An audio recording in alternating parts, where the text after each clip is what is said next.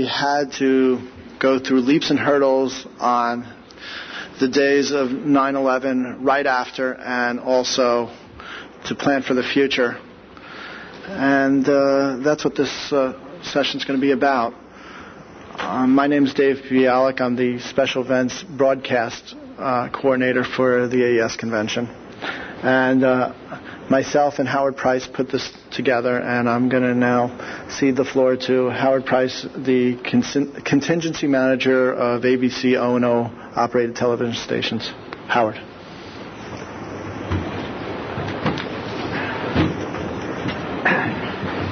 David, thank you very much. Good afternoon, everyone. Um, the opening page of our emergency plan at Channel seven says that it's never easy to contemplate catastrophe. And it is normal for most businesses to not want to do it. Uh, it's expensive and it's frightening. Um, and so most people try to put it off. The people that you see sitting on the panel before you are, to a non-engineer such as myself, the, tele- the broadcast equivalent of shock and awe. Uh, these are magicians of the first order who took a mangled mess that was a multi-million dollar television and radio plant that lay in ruins in World Trade, moved it to the middle of Manhattan, and generally speaking, within two weeks' time, had everybody who was off the air back on the air. In a very small space, with an insufficient amount of power, and generating the kind of cooperation that is normally not found in our business.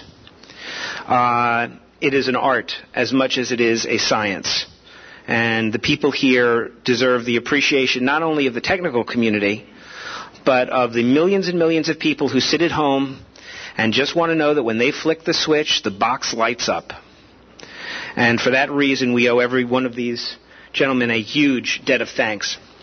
I'd like to introduce the panel, uh, with whom you'll have a chance to speak uh, later on in the afternoon. You've met Dave already, systems engineering consultant, Dave Bialik.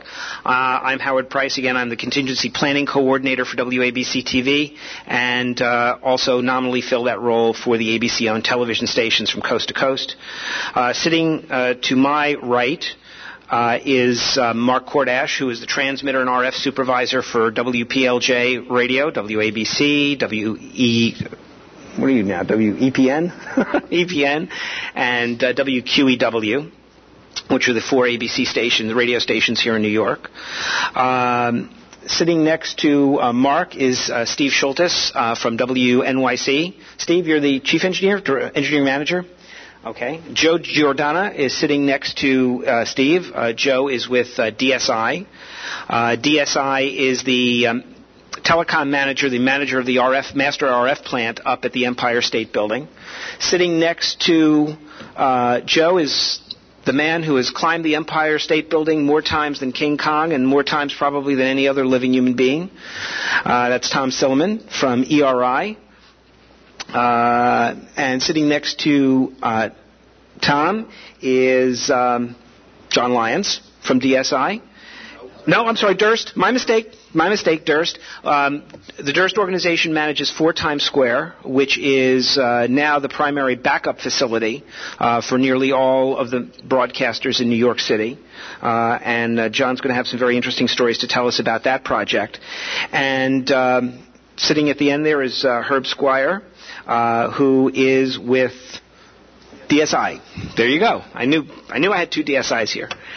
Uh, I'm going to kind of set the scene for you here a little bit and take you through um, a little bit of history, what went on back on nine eleven. And the first thing you're going to see is a little bit of a movie here that was produced by the F C C's Media Security and Reliability Council, which didn't exist prior to nine eleven and exists now to make sure we're ready.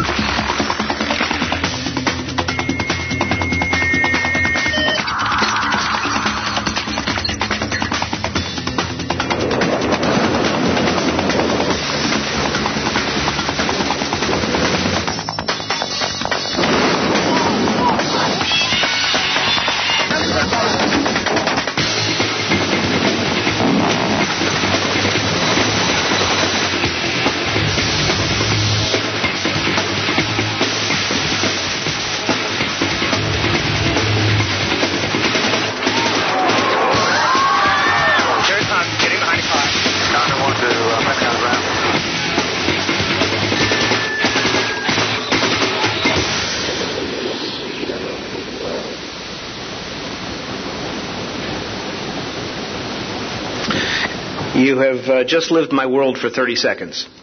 Um, after nine eleven, we um, realized just how vulnerable the New York broadcast infrastructure was.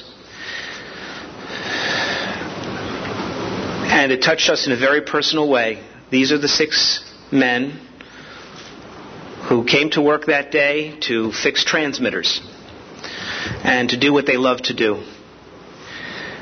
And each of them was killed in a heartbeat. The last words that you see there, powering down, were actually uttered by Bill Steckman in his last phone call to Channel four, when none of these men had even known really what hit them, because the rooms that were up on top of World Trade, if I'm not mistaken, didn't have any windows. And all they knew was that the building rocked, and the rooms were filling with smoke and fire, and it was intensely hot, and they knew they were in trouble and knew that they could not get out. And so they did what professionally they knew they had to do, and they paid attention to trying to keep their stations on the air. Each of them is a hero of the first order. And for those of you who either are not from New York or don't really remember what the World Trade site looks like, this is it. That's what they were fighting to protect. That's the mast that was on top of the North Tower. The bottom uh, right uh, array are the uh, S T Ls, the R P Us, and the microwave links, and the T V and F M antennas are up on the tall sticks that you see to your left. Very briefly, this is the timeline as it was officially recorded by FEMA. Uh, a few seconds after eight forty-six in the morning, the first plane struck the North Tower between floors ninety-four and ninety-eight. Fire, smoke, and heat overwhelmed the broadcast facilities, which were on the uppermost floors of Tower one. Engineers started placing frantic phone calls to the T V and radio stations trying to power their plants down, not knowing really what had happened. nine oh two fifty-four, a second plane strikes the South Tower. nine fifty-nine oh four, the South Tower collapses. ten twenty-eight thirty-one, even though the North Tower had been struck first, it stayed up longer because of the angle of injury to the building. Uh, in the afternoon at five twenty thirty-three, seven World Trade Center, the city's emergency operations center, collapses and is lost. And if that, if the loss of the tel- transmission infrastructure wasn't enough, the Verizon Switching Center, which is the hub for all of the telephone and data circuits that go through Lower Manhattan, the building next to seven World Trade, is also badly damaged by debris which fell from seven World Trade and from the other uh, buildings in the complex. Damage of varying degrees is suspected in some four hundred buildings surrounding the World Trade Center complex. And so we come to how the long struggle back begins. Nine television stations and four F M stations were knocked off the air. Uh, remote pickup units, studio-to-transmitter links, two-way and paging systems were absolutely pulverized. Only W C B S T V and W X T V, the Univision O and O here in New York, maintained over-the-air service from plants they had in place at the Empire State Building. Univision has its primary transmission point at Empire. Cable saved the day for us. Um, nearly all of the T V stations feed their signals from their studios directly via fiber to most of the cable head ends. And so for nearly seventy-six percent of our audience, it was just a normal, if tragic, day. Uh, D B S was another lifeboat, a relatively new direct-to-home satellite service. That accounts for another five percent of the New York market audience.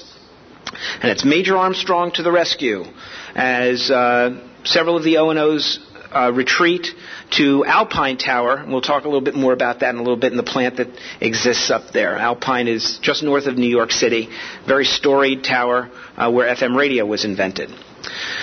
W C B S, I love telling this story. It's what I call the mistake turned miracle. The legend of the lease.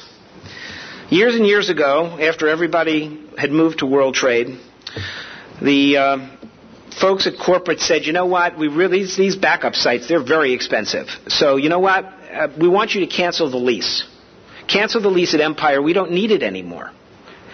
Well, someone forgot to cancel the lease. And the lease is a self-renewing lease.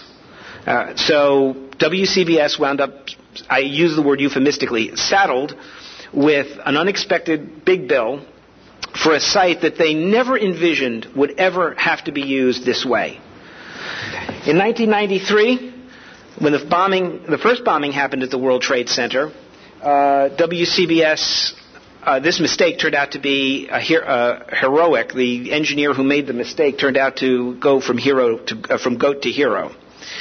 Uh, now firmly ensconced in empire, C B S immediately ordered replacements for a forty-year-old Harris tube transmitter that was replaced with the latest uh, Harris Platinum and a Harris Sigma D T V, which was also added for digital service. Channel five and Channel nine uh, swapped their digital space for analog temporarily at the Empire State Building, and W A B C, W N B C, W N E T, P I X, and W N J U, at least for a time, set up shop temporarily at Alpine Tower, about twenty, twenty-five miles to the north and west of New York City. Uh, the PAC station, W P X N, moved first to a facility in East Orange, New Jersey, and uh, they also had an assist from a facility that they own, uh, one channel up in, uh, or actually uh, the uh, old Channel uh, sixty-eight facility in uh, Amity, or sixty-seven, I'm sorry, uh, sixty-eight in Amityville, Long Island. And then they moved to Alpine as well. Let's take a look at what I know best, which is what happened at my shop, W A B C. We keep a database of all the cable M S Os uh, in our market and hot numbers where we can call the head-end operators and tell them what's gone on. Uh, we immediately put our signal up on satellite so that D B S and cable systems without a direct fiber link to the Channel seven studios could continue to receive our signal. Um, Harris, uh, which is our transmitter vendor, Uh, diverted two, uh, a two kilowatt and a ten kilowatt transmitter that were headed for other Channel seven stations elsewhere in the country uh, to us. Uh, of course, with traffic disrupted in New York, the transmitters were delivered to the New Jersey home of our engineering manager. It went something like this. Honey, were you expecting transmitters in the driveway? That's basically the way it went. No, no joke. The station uh, went back on the air from Alpine within a week of attacks with vital assistance from our sister station, W P L J. And when we get into the discussion of this, I'm going to let Mark uh, talk more about that. Uh, the amount, uh, the ballet uh, that was involved in doing this is, is really quite extraordinary, and Mark really knows it from the inside out, so I'm going to let him talk about that later. Today, we, Channel nine, Channel eleven, and Channel thirteen, uh, all share an antenna at the Empire State Building. We're operating now at about ten kilowatts with twenty kilowatts of effective radiated power. It's well below our authorized power from World Trade. We will be upgrading the plant to thirty-eight kilowatts, or about one hundred twenty kilowatts E R P. Uh, and the power change, of course, is due to the lower antenna height at Empire and a little bit of increased gain. Here are some of the critical operating issues that all of the engineers in town had to deal with.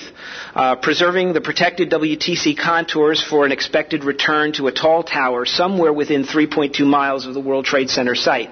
Original plans called for us to go to a super tower that was proposed first for Governor's Island and then for Bayonne and then for Jersey City and then back to Bayonne. And then once the plans for what will become known as Freedom Tower were solidified, Um, the decision was made by the Metropolitan Television Association that everyone would go back to Freedom Tower, which will actually be a taller site than World Trade, and it will be built uh, approximately where World Trade was. Um, we had to worry about power and space constraints at the Empire State Building. Remember, this was a building that was built in nineteen thirty-one, and the T V and radio plants were added after that. And they were built for an age where you didn't have the kind of demand that we were about to place on this landmark building again. Uh, so there was a lot of, um, of uh, technological uh, uh, hocus-pocus that needed to be done in order to make all of this work. Uh, there were combiner issues, harmonizing dramatic new R F loads, the absence of emergency power in much of the Empire State Building.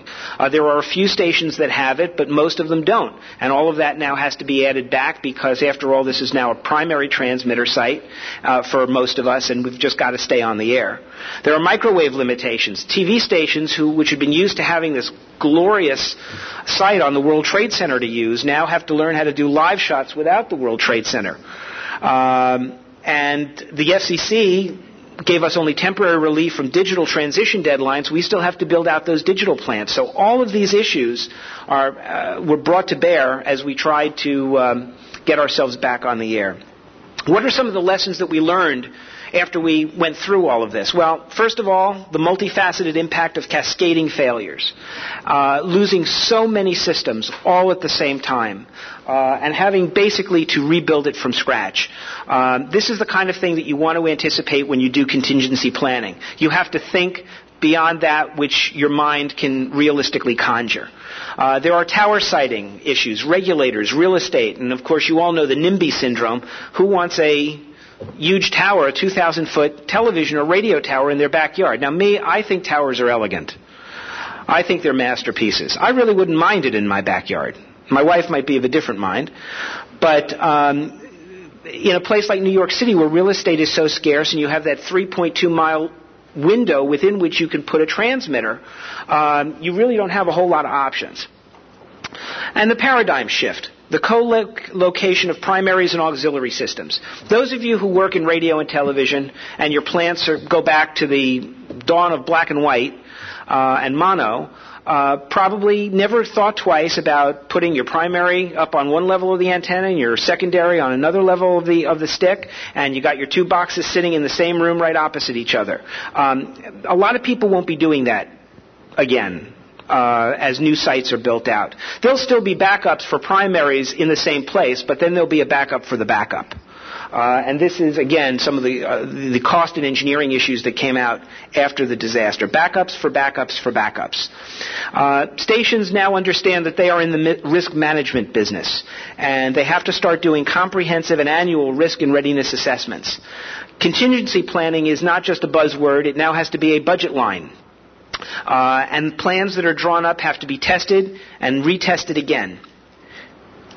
So, where, when, and how to begin? Well, the first thing that I would tell you to do is don't fear the challenge. It's something you have to do.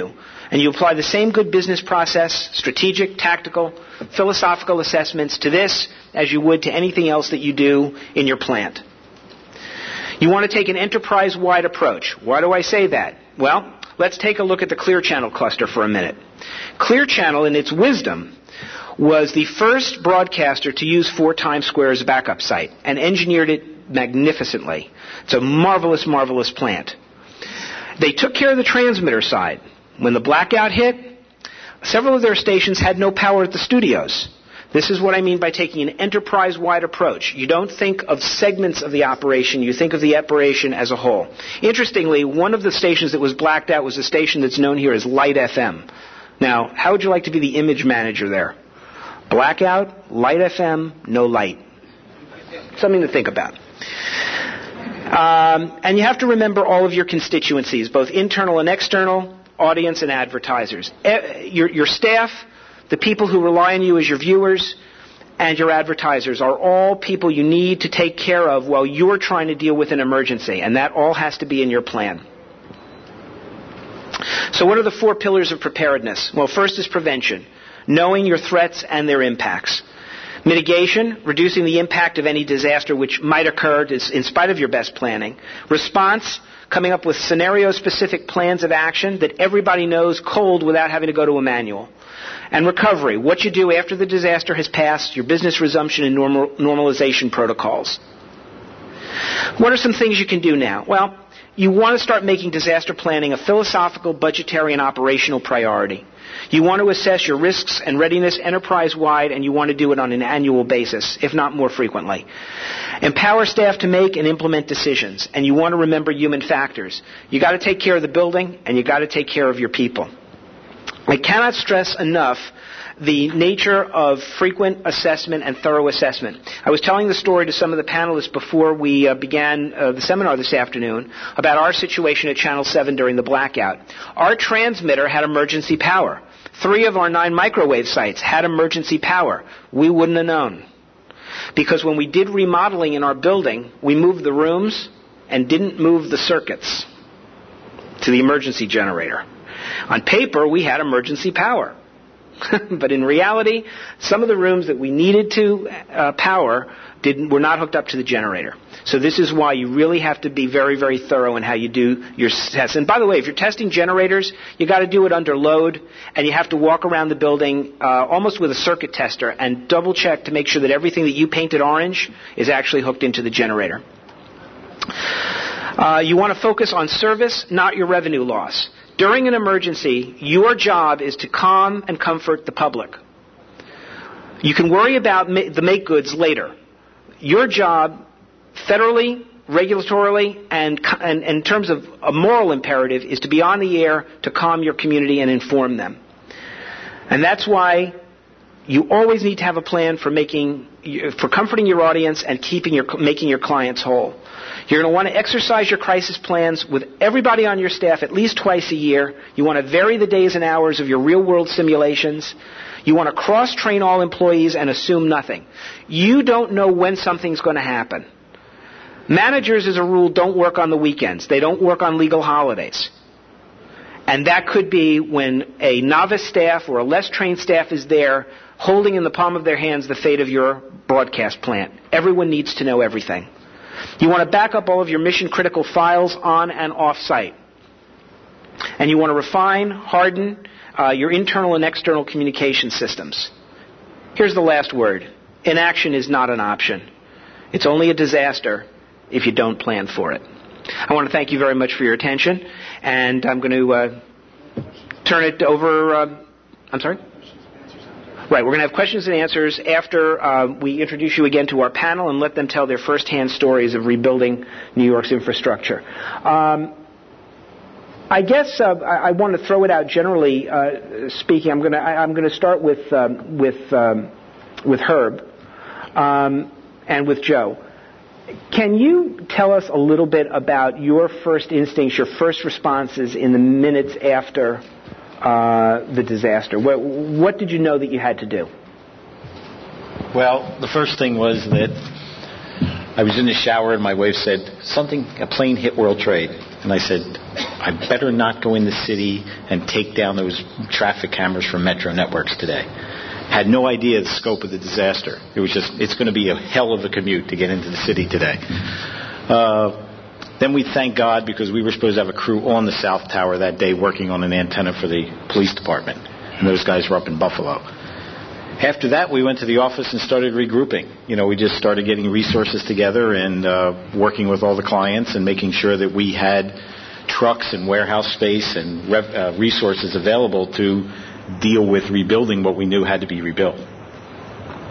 In terms of the Empire State Building, I'm sure it probably hit you immediately that that was going to probably be everybody's new home. Well, what hit us first was it was going to be another target. That was the biggest issue, and we were quite apprehensive about that. Uh, the building stepped up real quick. They provided adequate security, but it was a scary time to be in that tall building knowing what went on. Uh, After, I would say after about two or three hours, and we got a feel for what was going on, there was a level of comfort knowing that it probably nothing was going to happen now with jets flying over the city and the government really knowing what was going on from an airspace point of view. But it was pretty scary for two or three hours. And there was a lot of where are we going to put people, where are we going to get the power, where the antenna is going to go. There was a lot of that discussion going on. Herb, tell me a little bit about just how daunting a task that really is for folks who may not have a, an extensive R F background in the room. Well, it's it's daunting in the fact that on top of the fact that the Trade Center was lost, most of these facilities did not have backup or, or alternate sites to broadcast. So they were basically completely in the dark until such time that something, whether it were a backup facility of some sort, something Rube Goldberg thrown together, you know, the chewing gum and baling wire approach to get something on and then, okay, catch your breath for about thirty seconds and then go on to say, okay, now what's the next step? And typically it had to be a next step that had several steps before you could get to a new facility or even a major backup facility, uh, just to, to uh, basically stay alive as a as a broadcaster. A lot of the first and second week were spent with um, planning that bubble gum and baling wire, as Herb put it, approach. Uh, then we kicked into what do we do on a nor- more of an interim basis until people can settle down and re- really resolve the final approach and the final solution. So uh, there was a lot of uh, eighteen and twenty-hour days for the first week or so. Steve, I want to... Uh turn it over to you and ask a little bit from a first-hand perspective uh, of, of your recounting of that day and, and, and what how you planned out your response, how, how you got W N Y C back on the air as quickly as you did. Well, support was the biggest thing. Um, we, uh, we made I have a great support staff. We we made good contacts with D S I. And because uh, two words come to mind that we, we were striving for was uh, power and aperture. Um, power to run a transmitter and an aperture to broadcast from. Um, we'd been at World Trade since, what, nineteen eighty, uh, early eighties, eighty-three or so. And uh, I had stepped foot in Empire maybe twice in my career at N Y C since eighty-seven. So I was really dependent on um, support from people who knew the building, D S I, um, John Lyons, uh, uh, the A X Q staff. Um, and we basically... We, there were two things. One was um, looking at getting our F M back on the air, uh, but equally important was getting, keeping our A M station on the air in New Jersey, and the various S T Ls it took, keeping the paths going and improving the paths over the first few days to get a stable S T L path, so we didn't have to, you know, travel to the transmitter site at all, God, all hours in the morning to reconnect a, an I S D N line or a P O T S line or something. Um, and you used some interesting approaches. I remember that uh, N P R helped you out uh, a little bit. You actually satellited some stuff down to Washington for distribution, back up to New York. Yeah, we were. You'll see in the slides when we get to them that um, we were lucky that when we evacuated our building, because our studios were downtown too, well, about six blocks from World Trade. Um, when we had to evacuate pretty much immediately, and we were lucky that once we settled at the N P R New York Bureau up on forty-second Street and second Avenue, uh, they had that T one circuit to N P R Washington was still intact.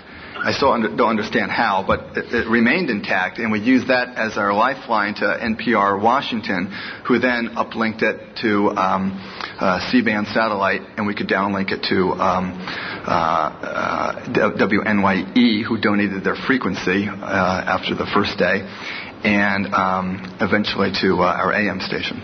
You actually have a visual representation of all this, and I'm going to ask you to come and okay. take us through that cycle now. Cool.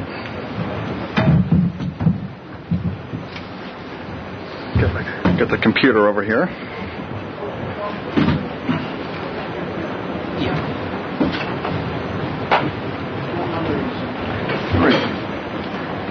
There you go. You're up.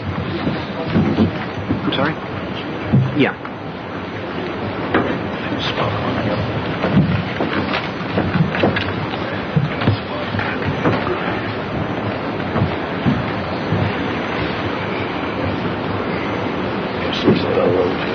Just one second. I'll try to put this right here. Musical computers. Having some technical difficulties. This is only a test. Um, are you done with I'm this? done. I'm going to move it. Slide this little bad boy over here. As you can see, my slides aren't as sexy as Howard's, but bear with me. There, there's some content there. Yeah. Okay, I'll, I'll launch into this. Uh, basically, I was, I was just going to walk you through um, what W N Y C Radio did in the first uh, few days after nine eleven, and then um, I'll conclude it with just some of the uh, milestones of getting um, uh, full power facilities back on the air at our um, at our sites. So, to start with, um, what we had housed at One World Trade Center, uh, room eleven oh four nine. Basically, as, as Howard mentioned, we had, you know, all our eggs in one basket. We had our, uh, our two uh, full power transmitters there, our main and aux transmitters. We had a, an additional one kilowatt backup transmitter, mainly because of the, uh, the T V, um, uh, D T V project, uh, so we could broadcast overnight on a, on a smaller Uh, auxiliary antenna, uh, and we had our, our W N Y C A M, uh, S T L, and T S Ls, uh, repeaters on top of the building. So um, this looked like this. Um, you can see the uh, the all eggs in one basket uh, approach here, and you know we uh, we thought nothing of it. Uh, It was uh, we had we had multiple paths, we had re- redundancy, but we didn't have redundancy off of that building pretty much. Uh, the only thing we did have, and excuse me, I don't have a laser pointer, but Uh, the bottom lines, you see the fifteen kilohertz telco um, studio transmitter links. Uh, that was basically it for redundancy outside of the World Trade Center uh, uh, building. So you can see um, uh, microwave shots to uh, for the F M S T L, twenty-three gigahertz. We had a nine fifty A M S T L, uh, which re- was repeated off the top of the building down to our A M transmitter site, which is in Kearney, New Jersey.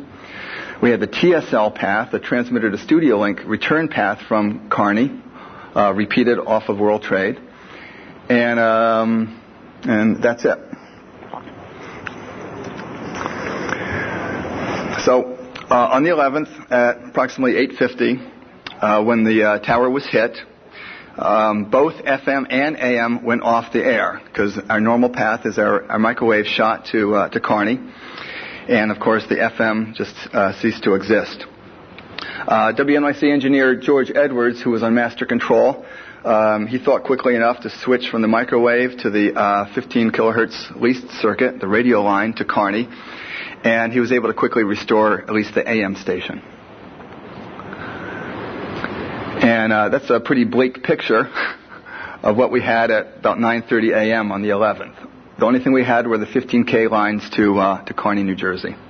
I'm leaving out uh, data paths and things like that. We had some dial-ups and some other leased circuits, but for the purposes of just staying on the air with uh, audio, this is what I'm showing.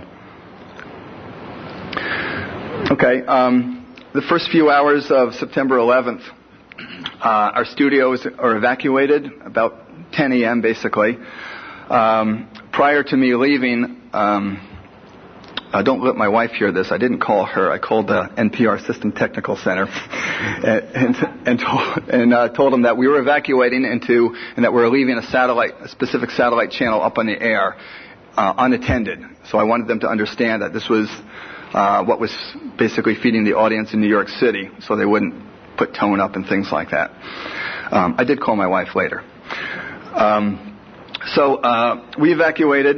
Um, I attempted to bring a, a phone hybrid out to, uh, uh, I wanted to get a hybrid out of the um, remote closet to bring it to the A M site, but uh, I was really pretty much forced to just get out of the building. Um, a few of us met, it's about ten twenty a.m., a few of us met on the street, and um, I directed some of the editorial and news staff uh, to walk up to the N P R bureau, and that I was still going to try to get out to Kearney, New Jersey to try to set up a, um, a P O T S line feed. Um, but unbeknownst to me, one of our um, announcers, after being evacuated from our downtown studios, snuck back into the building.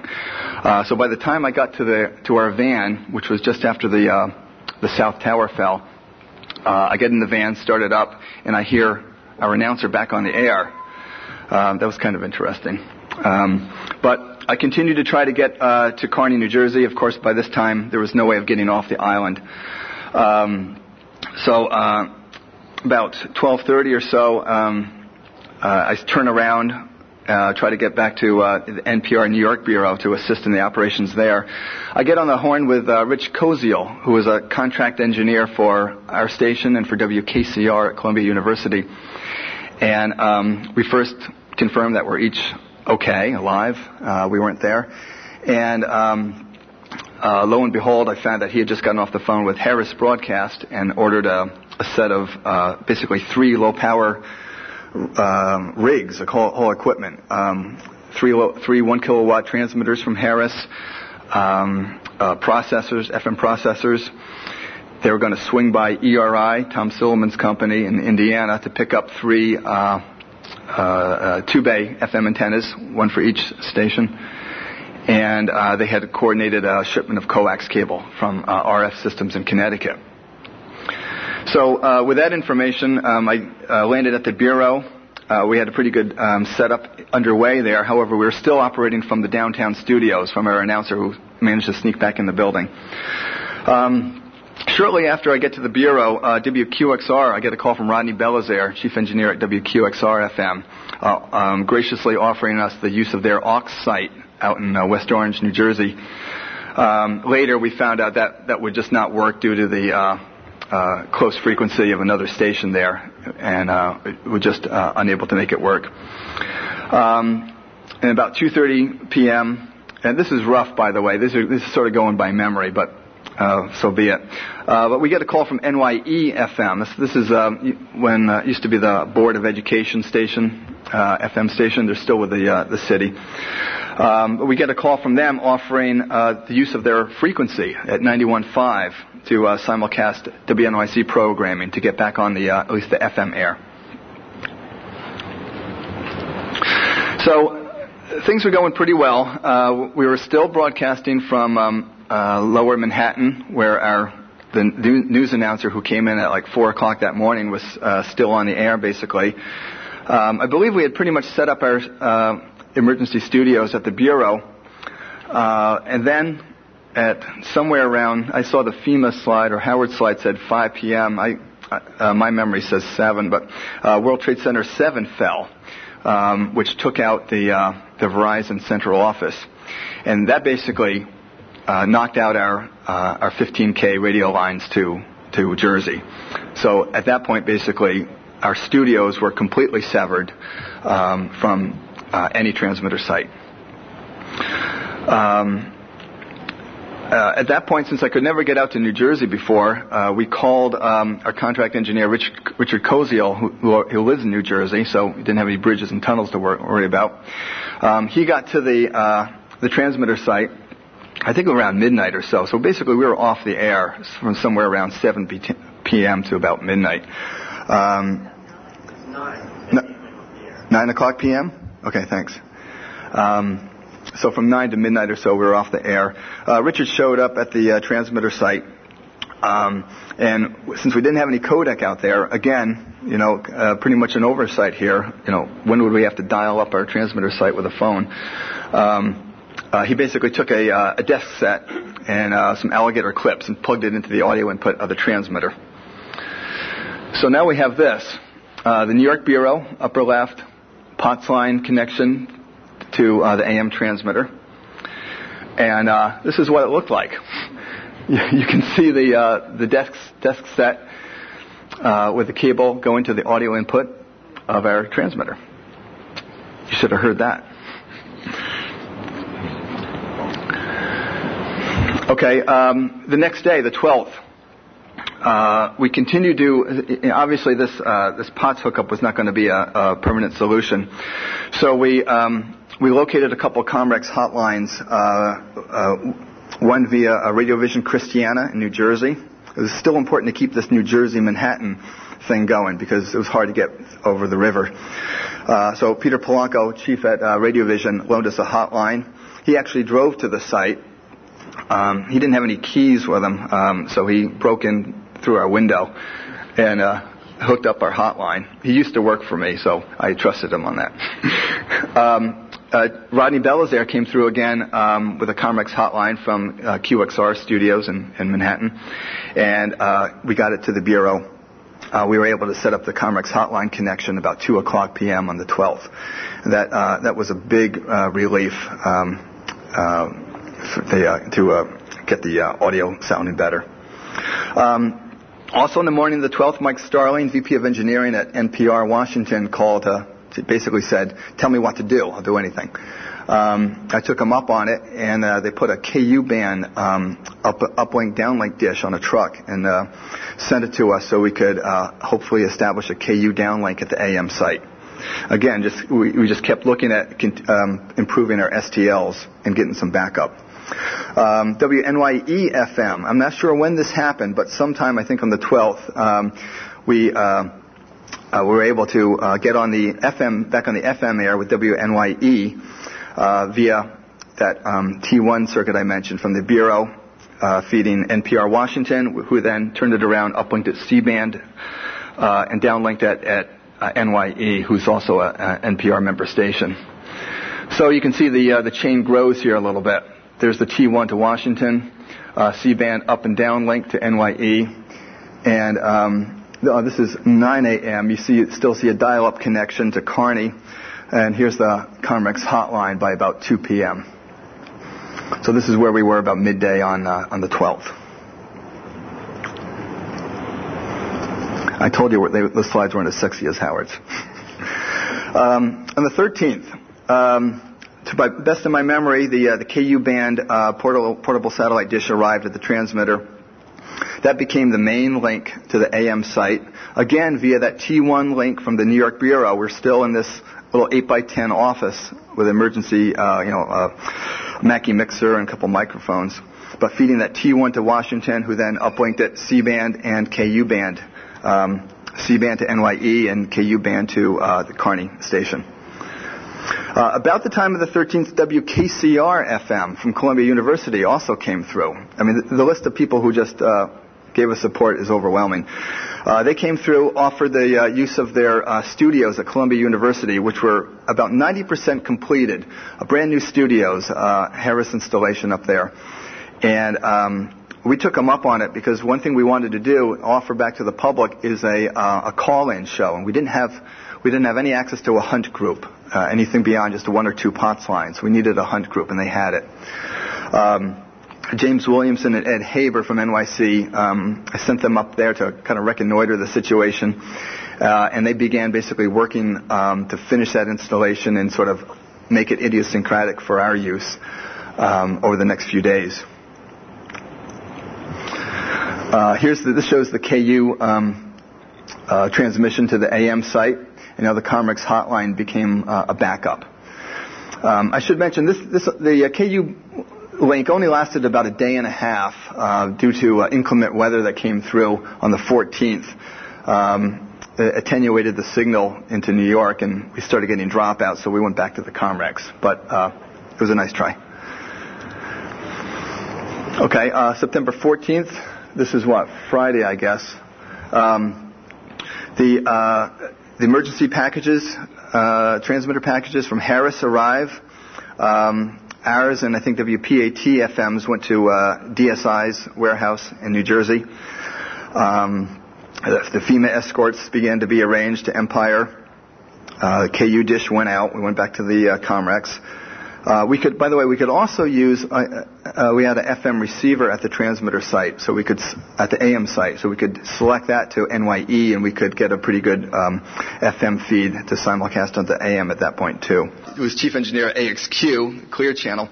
Um, he came to our rescue and, and offered us everything, I S D N lines, space, um, tie lines uh, up to Empire, and uh, we took him up on it.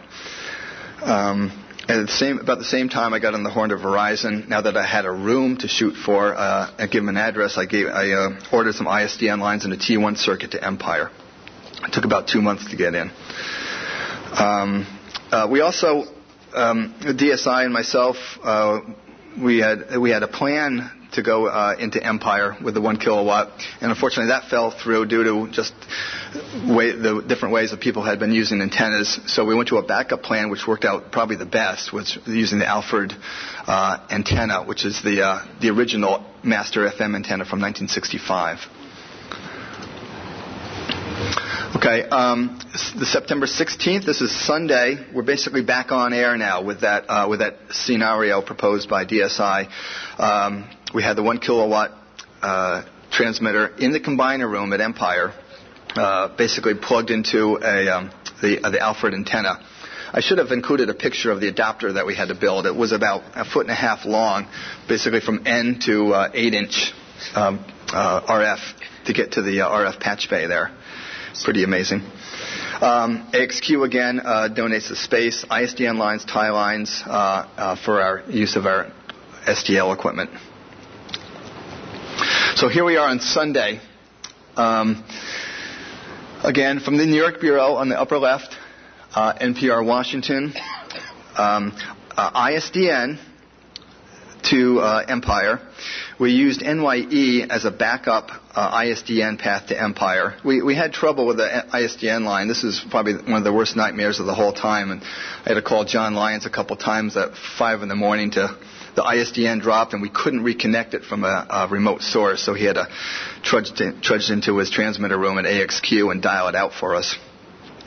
Um, you see the F M receiver path on the right going to the uh, A M transmitter. Once we got on the air at Empire, uh, even with the um, the one kilowatt transmitter, uh, we basically used the F M receiver at uh, Kearney, New Jersey, at the A M site as the main link. Uh, it, it, it was pretty stable enough.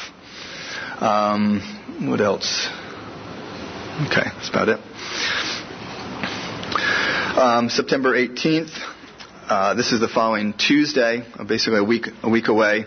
Um, James and Ed had finished the work at uh, W K C R, and we moved in there for our basically our four hours of live talk during the day, and I think we had a special live talk show at night. Is that right, Ed? Like five, four or five nights in a row. Yeah, okay. Um, about four or five nights uh, we had a live talk show.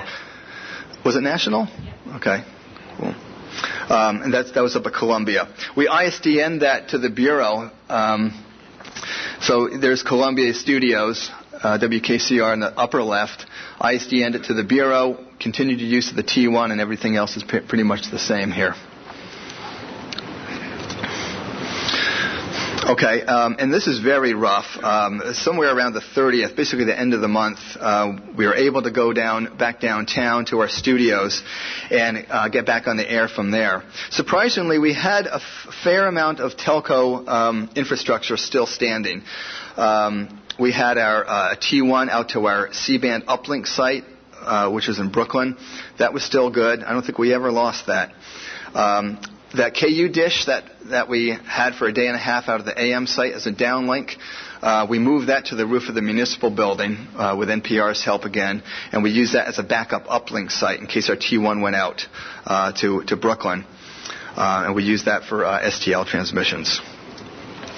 And now these are sort of original slides of um, that I prepared uh, at, at, on these dates. This first one is uh, October seventh, oh one.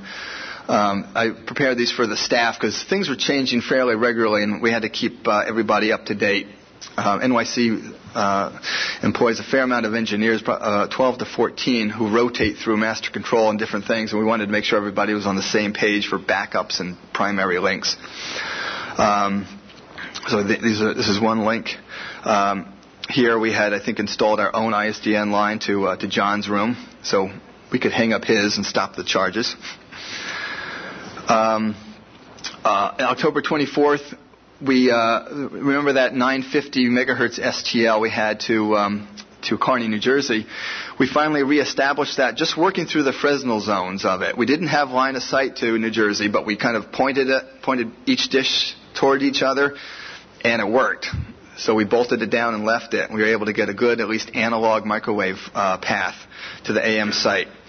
Um, that. Uh, Uh, that kept us on the air, and actually to this day we're still using that as our main uh, S T L until we get um, the uh, the final nine fifty path um, installed at four Times Square, which should be uh, very soon. Uh, A M lease circuits began to be reappeared. Uh, one of our one of our fifteen K radio lines came back at um, uh, to Kearney.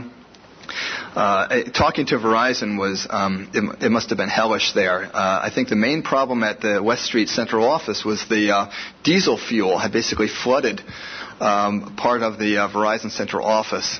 Um, and it was just, uh, you know, just a, a mess of uh, diesel fuel and patch bays. It's terrible. Uh, this just shows our, um, our, on the bottom, the very... Uh, Bottom thing on the page is our nine fifty S T L replaced to uh, to Kearney, New Jersey. Still using the C-band satellite to N Y E, we stayed on the air. We basically had three frequencies at this point: A M eight twenty, the ninety-three point nine F M, and ninety-one point five N Y E simulcast. Um, this just uh, indicates another I S D N line installed. Um, uh, December third, we get our T one circuit in from Verizon to Empire. So uh, for the first time since um, September sixteenth, we could actually hang up the I S D N call. So about almost a two-month uh, I S D N call.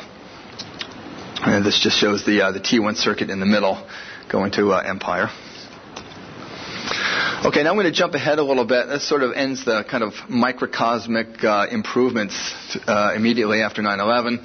Just a couple milestones here, and I'll wrap up. Uh, April first, two thousand two, Four Times Square, uh, which is um, which is designed as our aux uh, transmitter site. We built that first just because, well, there were there was power there. There wasn't power at Empire. Um, we could get a, a lease quickly there, and a lot of logistics were a lot easier to do at Times Square than Empire, so we built that first. Uh, but it was designed to be an aux site, but that went on the air first. So that was our restoration full power. Uh, D S I R F Systems were the uh, general contractor for that.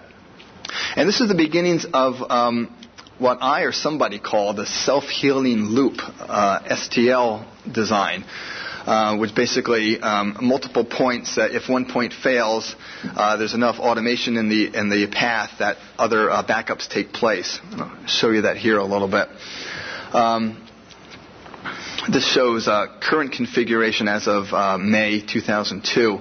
We still had um, uh, Empire's in red because that's still a backup site. The, we only had the one kilowatt there, but Times Square in green um, is the uh, the full power uh, transmitter, and the uh, the microwave shot on the left um, is five point eight gigahertz spread spectrum link, backed up with a physical T one. Um, you can, now you can see, you know, hindsight twenty twenty, you can start seeing little uh, blips of telco activity there. We, we've now installed uh, I S D N backup at each site. We've now installed P O T S backup at each site. Different ways of getting in there. Um, and uh, physical T one to Empire. Uh, November twenty-sixth, two thousand two. Um, just about a year ago, Empire uh, State Building, the main transmitter site, goes on the air. Uh, R J Construction was the G C for that. Uh, and the self-healing loop S T L design is in place. Basically three points. The studio down in the bottom, the main, which is now Empire, and the backup uh, aux site at Times Square. And if you can, if you see the two microwave links shooting up from below to each site, Times Square on the left, Empire on the right, the uh, what makes it a loop is the physical T one connection in the middle. Um, I think I called it the Uptown Connect between the two sites. Um, I originally designed it to have another spread spectrum link in there. Um, that that has not come to fruition yet, just due to logistics. I don't have a northerly view from Empire, so I can't see Times Square. Um, but that could be worked out sometime in the future. But at least there is uh, T one connectivity um, from one point to the other. If I lose my microwave link to uh, Empire, I, it gets backed up with a physical T one. If the whole frame goes down at Empire, the uh, the, uh, the loop from the left to Times Square feeds over to Empire, and an auto switch uh, transfers audio to that path. And uh, uh, that is it. Thank you.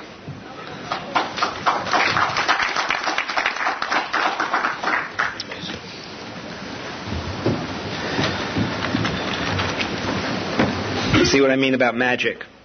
Uh, and you're looking at a time frame of just about a year uh, that all of that was done. And there's work going on even as we speak now. Um, I want to make I want to make sure that we um, hear about the four Times Square site because uh, it, it truly is magnificent. And, and John and has got some interesting stories to tell. But I want to bring Tom in on the discussion. I want to get Mark in on the discussion here because um, I mentioned a little while ago the ballet that needed to be done on top of the Empire State Building. And, and we and W P L J and Tom's people were certainly part of all that. And uh, uh, Mark, I want to start with you first and, and talk a little bit ab- ab- about what happened with us. Um, there was really no room for us initially on the Empire State Building. I mean, it was full up. And um, and and we called our friends down at radio and, and basically begged you. I mean, we, we we needed help. Tell us some of what you had to do to, to make it work for us.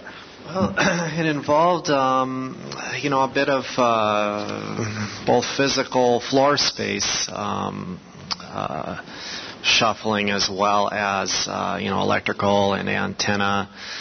Um, you know, it, it all began, uh, it's interesting, um, we were currently before the disaster uh, took place, we were uh, talking with the Alpine Tower Uh, company in uh, obtaining a lease at that site and having that as our uh, main full power um, uh, backup.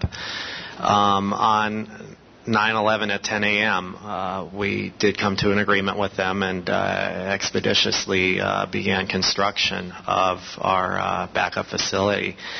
At that point, we were able to Um, Uh, you know, offer our uh, our resources to uh, W A B C T V and uh, you know see what we could do to uh, you know uh, make something work. Um, It uh, again was you know step at a time, uh, get you know getting uh, something going so we have flexibility to switch uh, you know uh, facility wise to another um, area. Well, we uh, did demolition and uh, modifications to our uh, our space. Um, you know, uh, power supply, uh, uh, you know, load load panels and uh, antenna apertures. Um, at that point, uh, we um, were, uh, yeah, you know, kind of with uh, Joe and company uh, looking at, I remember a comment of, okay, where do we put the couch? You know, are we going to put it up against the back of the wall, or are we going to, you know, have it uh, in the middle of the room? So, you know, it was, uh, uh, there, you know, there was some uh, some interesting, you know, simple challenges as well as, uh, you know, complex. Um, we, uh, you know, in a nutshell, we uh, managed to condense our four racks of S T L. Um, remote control, audio processing, monitoring into one rack, uh, with with a few things stacked up on top as well. So it uh, was compact but functional, and that uh, allowed uh, W A B C's transmitter to uh, to be placed in the room where our uh, equipment racks were, and then we were able to add a few more on the other side. I apologize that you know, we didn't uh, we have had slides to, to show this, but. Um, Uh, it, it, with the power uh, situation, we had to uh, disconnect our standby transmitter at the Empire site to allow for the W A B C uh, transmitter to to operate until we could get a, another riser uh, brought in and a separate service.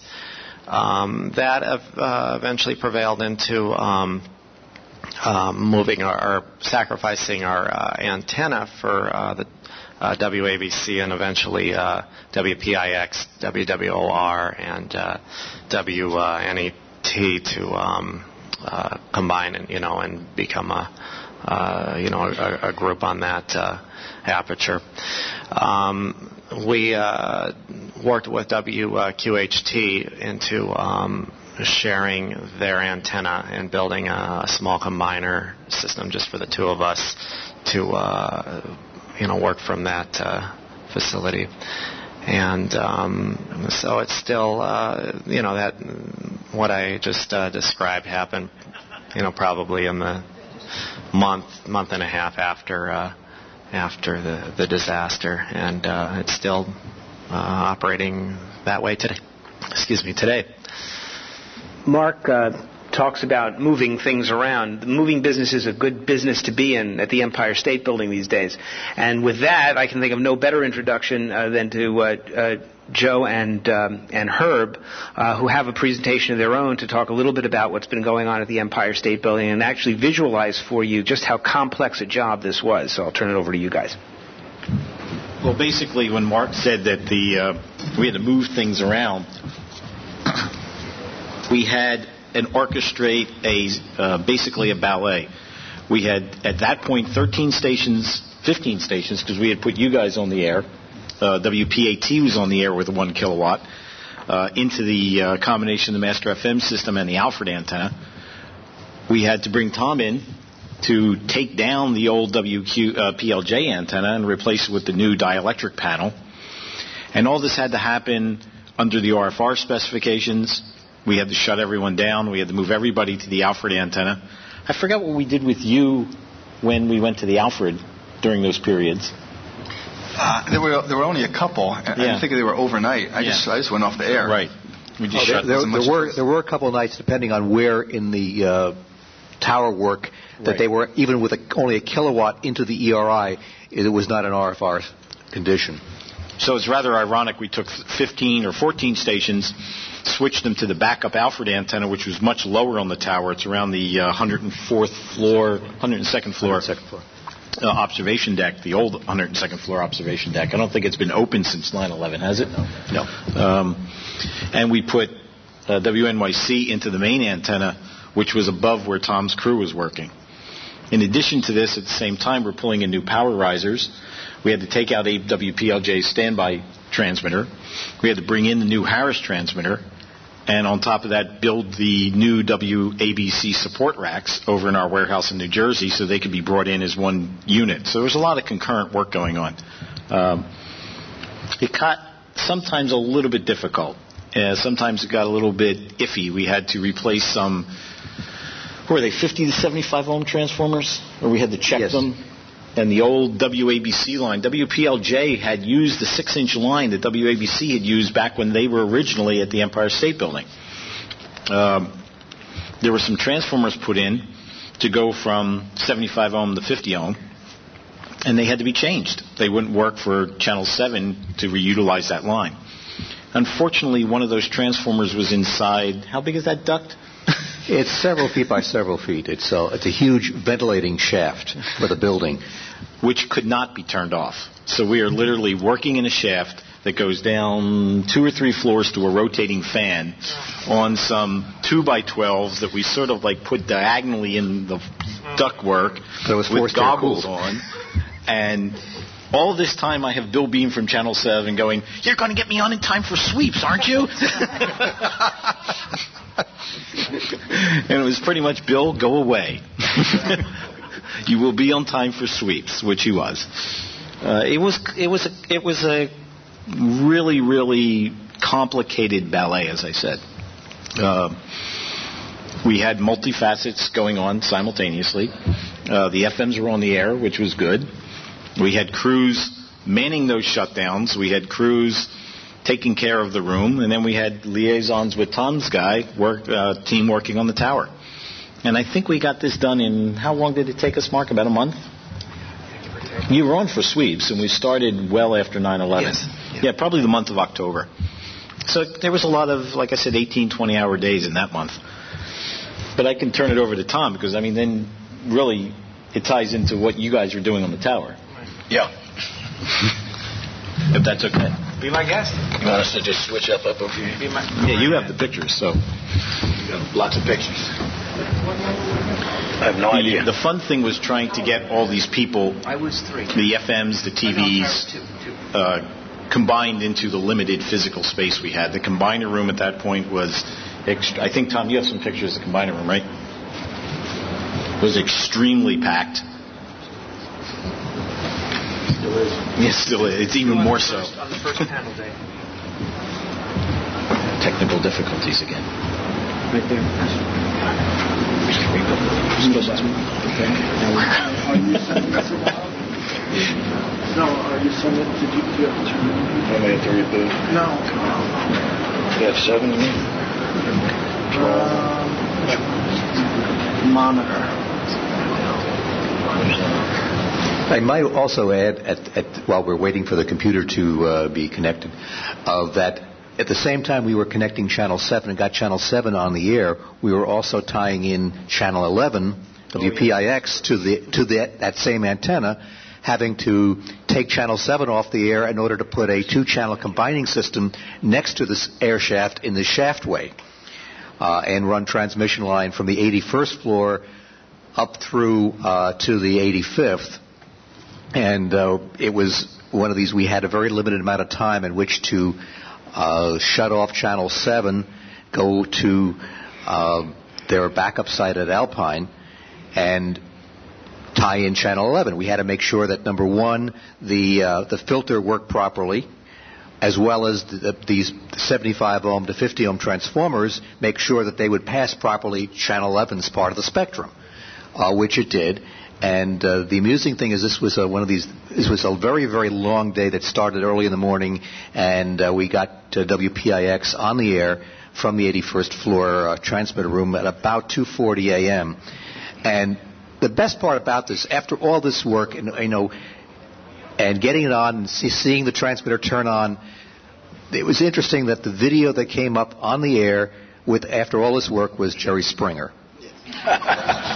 It sort of put everything in perspective. It put everything in the proper perspective. All right, I think we're ready to go here. Um, before I start, I just want to mention that um, on nine eleven, I was in my office, and I was mostly on the phone. Um, everybody in the office in Indiana starts at seven thirty, which is eight thirty your time. So as soon as we got in, uh, somebody was calling up and saying, "Geez, you guys ought to turn on a T V. A, a, some kind of plane has hit this The, the Trade Center," and everybody wanted to know if I was in New York, which I wasn't. And then uh, So we all watched the events in the Midwest on T V. Then um, right away, it was, you know, people forget how amazing it was that no airplanes flew for five or six days. I mean, all those people had got flown to Iceland and just sort of had a little party. Um, and those poor people that were on those five planes, was it? That's just awful. Um, the first day that we could fly, I flew to Chicago to go meet with Andrew and talk to them about some Univision products. And then Ed Carter and I caught a plane to New York. And both of us being sort of iron worker type of guys, we were, there was only about eight people on the plane, and the and the people in the gate area walked up and said, uh, you guys want to fly in first class? I said, sure. So they said, you guys sit up front. I mean, it was a very strange time. And uh, we we couldn't get into New York, so we flew into Newark and took uh, the bus. And I'll never forget, as long as I live, the the smell and the and the ash when we when we got out of the Penn Station. I mean, it was just incredible. It was like a war zone. And, and as long as I live, I'll never forget that. Um, and then we immediately actually went to work on the Viacom building, which I've included some slides on. Um, John Lyons and I put this together for you. It's a visual thing, and I hope you enjoy it. Um, before nine one one, I went back pretty far. I don't know if anybody ever walks down Fifth Avenue on four, uh, next to the library, but there's this wonderful plaque about the original horse and carriage days of New York City. Just had to throw that in there. When um, when Ed and I came in, the first thing we did was go over to the Viacom building. I don't know if you can see it, but there's a C B S Batwing there now. And um, we went ahead and actually put up a pole extension in the center of the Viacom building and a tower and a Batwing so that Kevin Coleman from C B S could hook up an aux to his aux to have backup uh, for the Empire State Building. Also, we rebuilt and replaced the F M that C B S had over there, so that uh, the two stations now could operate as an aux to Empire as well. And uh, the one thing that Joe didn't mention that, that did occur also was R F R measurements. Um, we were involved not only working on the Empire, but we climbed through and certified all the climb spaces on the Empire and came up with a new climb plan for every change so that, that we could maintain R F safety. Uh, Moving down to the Empire, the uh, real quick view of the Empire, Beacon, Channel sixty-eight, Channel forty-one, F M Master, then what used to be two R C A F Ms, which is now one R C A F M, and the single ten-foot um, Channel seven, nine, eleven, thirteen antenna, then the M C I antenna, then below is Channel twenty-five, Channel fifty-three, six, fifty-six, CBS's D T V, and Channel two and the triplex. And the Alfred is right down there somewhere. Uh, after nine eleven... there's quite a few changes. Bill Mirish's T V is right up here. We built the brackets for that in conjunction with Mike Christatos and Bob Gerosa, and they, and they put it in. You notice now on all of the parapets above the observation level, there are T Vs for four, five, I think, and seven, nine, eleven, and thirteen. And then as we speak, Uh, Mike Christatos, using uh, Bob DeRosa, is uh, putting in the uh, the next T V system that's going on the E floors. Um, the tower on the Empire, before the change, um, on the left, what was sixty-eight at the top will now eventually be Channel forty-five in the next year. Channel forty-one actually has a Channel forty-one and forty dual uh, side-mounted tracer in the building that's been in storage for over a year.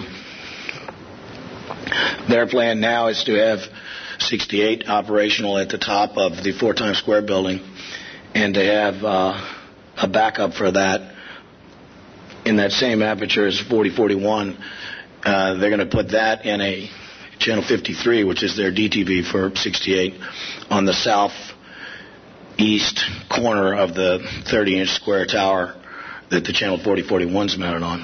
The short forty forty-one is on the northwest corner. The F M master will be left alone in its twenty-foot aperture. There was discussion of changing the two-bay F M master to a three-bay F M master that had short space to reduce the R F R levels on the observation deck, but I believe that's been scrapped.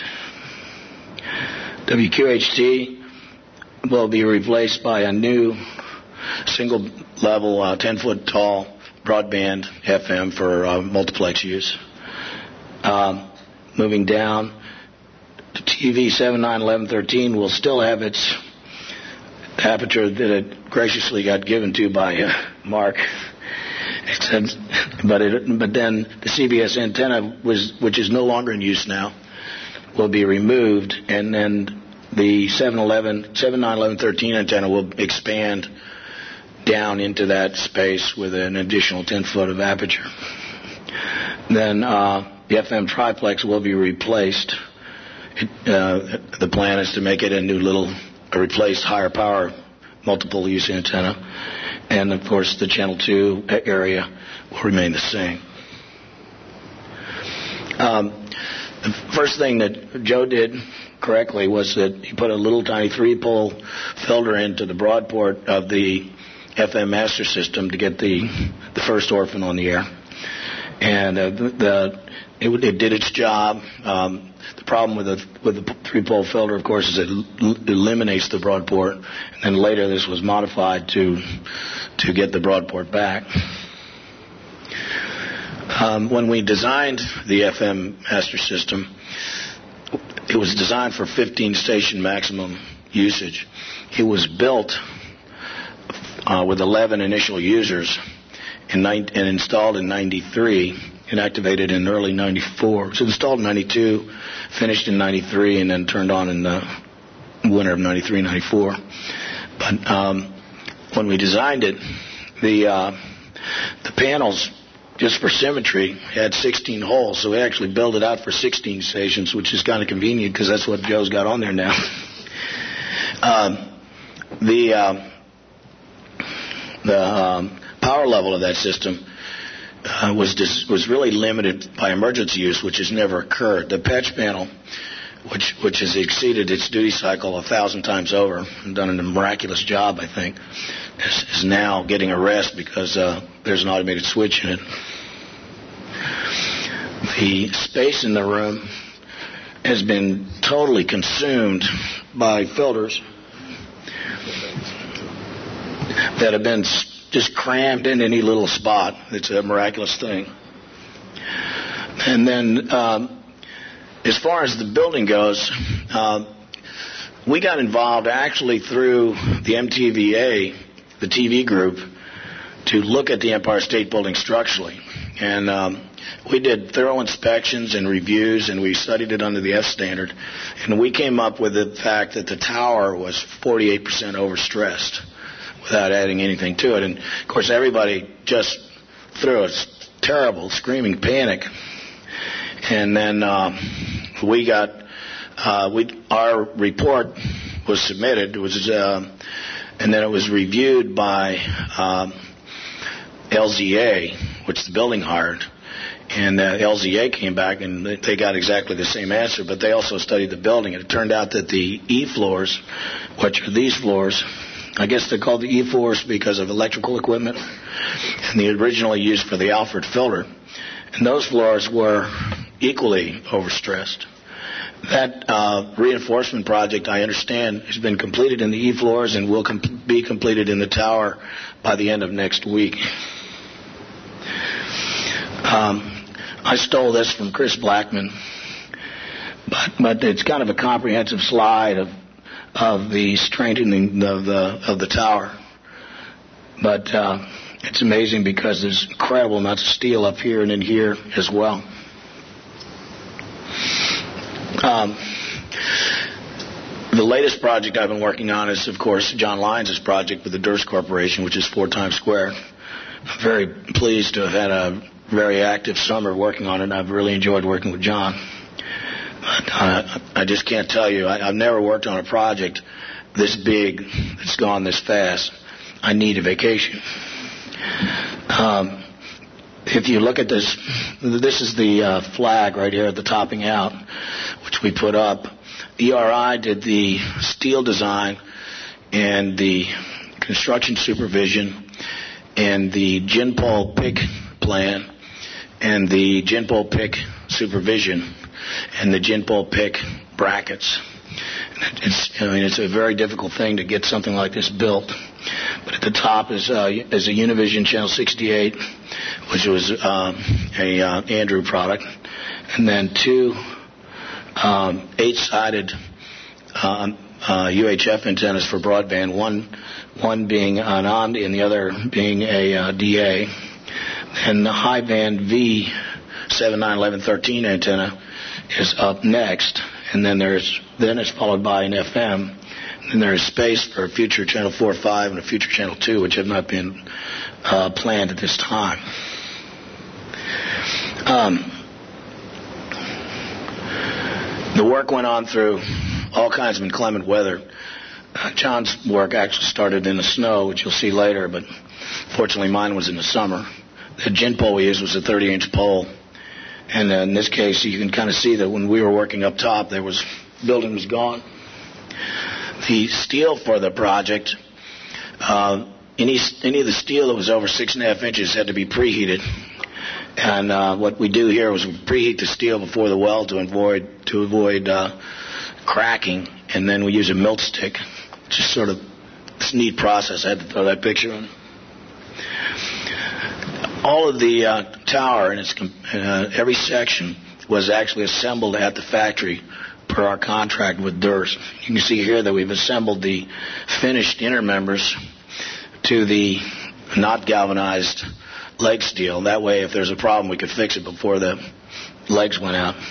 Um, when it was shipped, we would actually ship all the inner members bolted together, because our contract specified that it had to be shipped as as assembled as possible, which it was. Uh, to further uh, expedite the project and limit expense to Durst, um, we worked out a laydown yard, and actually, if we couldn't ship things assembled, we would ship, uh, ship the parts in and then assemble them at the laydown yard. For example, this section is an eight-foot uh, steel frame section, which wouldn't go on a standard truck because the leg flanges are twenty-three inches. However, we could ship them in with a special permit from Queens. We, we looked at uh, yards in New Jersey, but the problem with getting from New Jersey to New York is that you have to be at the bridge before t- uh, ten o'clock at night, and then you can't drive into the city until after midnight, and then you have to be in it, so you have to come in at midnight, whereas in Queens you can travel anytime and get into the city, so we could have the truck leave at five and be waiting at seven. The Genpol P I C plan uh, was all done using the new standard, which will be released hopefully this year.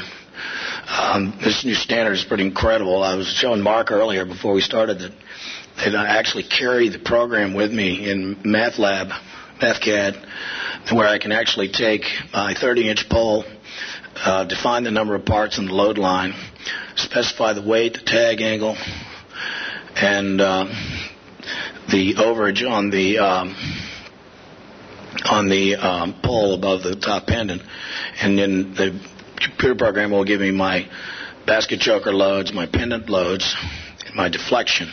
So when we're up there riding the loads, we can always look up and see, you know, if you see this massive thirty-inch square thing leaning over about eight inches, it's, it does give you a wheezy feeling.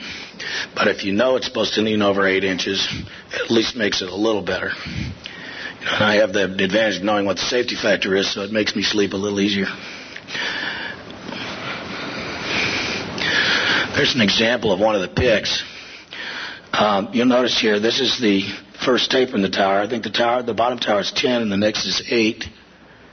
Is it ten or twelve, John? Twelve. Twelve. Twelve, and then eight.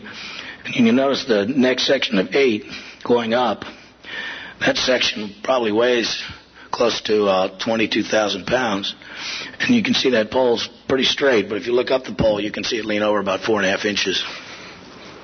Um, on the sections, because the building was too close to tag, we had to man tag it, which meant that every section that went up, we would typically ride it, which is stretching the rules, but it had to be done. Um, this is kind of what it looks like up there when we were riding around. But you can sort of look down the pole and you can kind of see it sort of folding over a little bit there. You're all welcome to come up.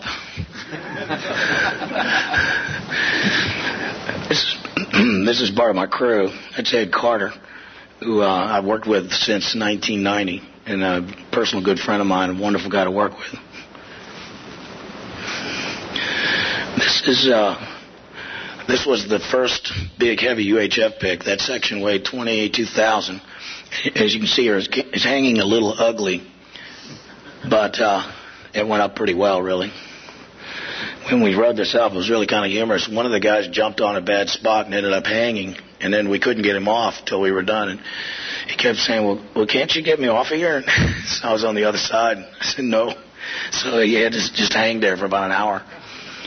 And uh, what what I did when we took this up was I rode on these pegs here, which were over there then, so we could keep it out of the tower. But it's it was pretty hard to get up. Kind of an example of uh, the handoff. One of the problems with the four-time square building was that um, you couldn't reach the roof with a, with a gin pole. So we had to take everything we put up and pick it up with a derrick from the street, bring it up to the roof, and then swing it over. And then we had to hand it live to the gin pole. So you can see this derrick boom hanging here, and you can see our gin pole rigging here. So we'd have to transfer that. So when we designed the picking lugs for these, I had them designed with a double picking hole so that we could send them up with two shackles. And then if you hand this off wrong, you'll topple that derrick. So it's kind of a critical thing. It's pretty fun to do. This is the uh, the results of stacking the first one.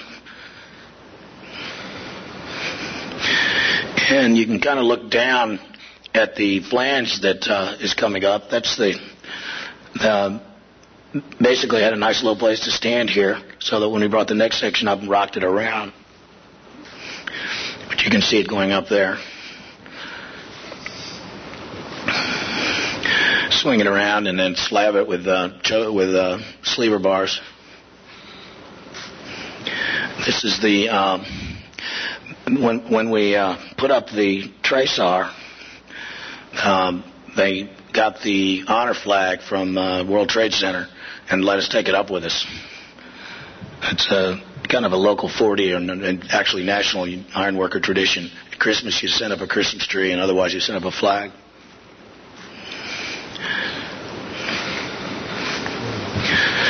Uh, with that, I'd like to hand it over to John, who's uh, been much more involved with this than I have. Thank you.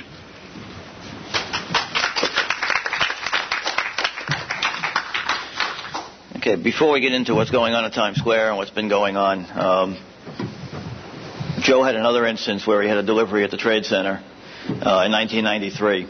Uh, he was supposed to have Channel eleven's transmitter delivered the day the first bombing. And fortunately, they had a meeting, and the transmitter couldn't be delivered that day, or the crew would have been in the loading dock where the bomb went off. So there's been a couple of close ones. Um, that was the year that they told us that would never happen again. Right.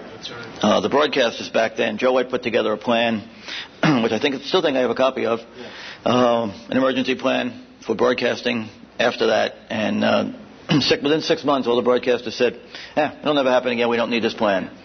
Well, unfortunately, eight years later, the plan was definitely needed. Um, right after nine eleven, and during that time, I was I was heavily involved in the building. Uh, I was working for Clear Channel at the time. I was chairman of the Master F M group uh, for the second time. Uh, I was chairman for twelve years, twelve years over a period of twenty.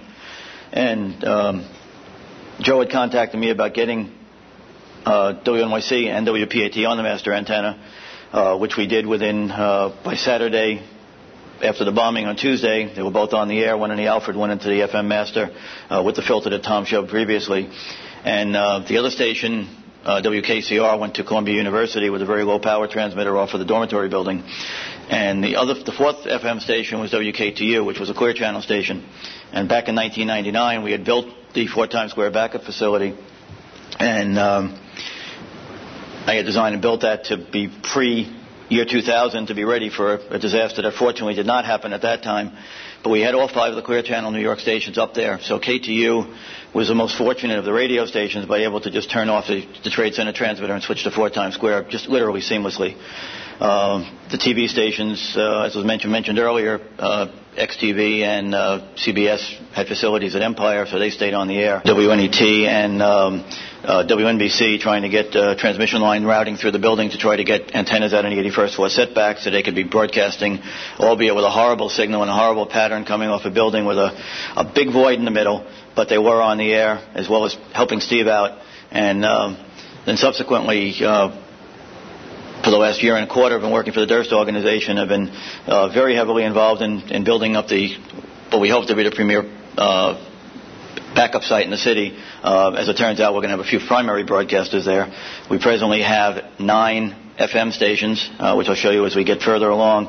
And we have, uh, so far, six T V stations going to be on board, uh, the first of them going on the air in high def next month.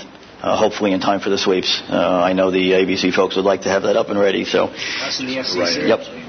Uh, back in March, we brought up the first sections of the derrick to the roof, as you can see, as Tom said earlier, in the snow, um, trying to get everything up to uh, start to assemble things. The first derrick was a column derrick that was brought up in the elevator in total, including the engine. Uh, and that was used to then pick up the bigger derrick, which was then used to pick up all the tower and everything else that we're we're building. Previous to that, as I said before, Clear Channel was up with the five transmitters in a in a common room that uh, we built in the summer of ninety-nine. Uh, the closest transmitter is a K T U transmitter that did, in fact, operate from nine eleven oh one to nine eleven oh two before they, they built another facility uh, up at the Empire State Building. And in order from right to left are K T U, Z one hundred, uh, Q one oh four, uh, Elite F M, and Power one oh five, uh, which were up there and operating. And, you know, fortunately for, for K T U, it It was there and ready to go and did, in fact, operate. Uh, subsequently, after nine eleven, Spanish Broadcasting's W P A T and W S K Q and W N Y C uh, moved in there. Uh, both projects, uh, D S I R F Systems, uh, general contracted and, and built to quite a nice job. And we've subsequently added W K C R, uh, Columbia University Station, to the mix. Um, pre nine eleven, we had, this is one of two generators that were there. Uh, This is a sixteen fifty kilowatt generator. There's another seventeen fifty kilowatt generator up there uh, for a total of three and a half megawatts of power at the top of the building for the broadcasters' use. And we are presently adding another two and a half megawatts to bring the total up to six megs of backup power. What's the runtime on those generators, John? About five days without refueling. Uh, during the blackout, the radio stations all switched to uh, to uh, Fort Times Square uh, and kept going during the entire blackout, as well as a low-power digital T V of Univision's Channel fifty-three. Uh, this is uh, Steve's room as it was being built, and uh, not quite on the air. You still see tags on the transmitter. Uh, Spanish Broadcasting was also built. I don't did not make a picture of that one. Uh, during the construction, we had to take down the existing one hundred thirty-two foot tower to get ready to uh, put up the new three hundred eighty-five foot tower. And uh, there's one of the electricians putting in the transmission line outside the building. Uh, he's about sixty feet in the air on a man lift, uh, putting in the line to get out to that antenna. And uh, moments after that picture was taken, he sneezed. And that rig, as you can see, is a single monopole going up there, a telescoping pole. And that thing was swinging pretty violently. And uh, uh, Tony's now about three inches shorter. So he uh, had a bit of a scare that day. As we continued the, the construction, and this is a little funny story, as Tom wrote in the notes there, the U N in our sites, uh, we had to put up the pole, which is on the back of the sign there. And we attached the vertical sections and the power divider for the F M antenna to that pole. At that point in time, we got to about that angle, just under forty-five degrees, and the iron workers take lunch. They do not work through lunch. And we stopped construction.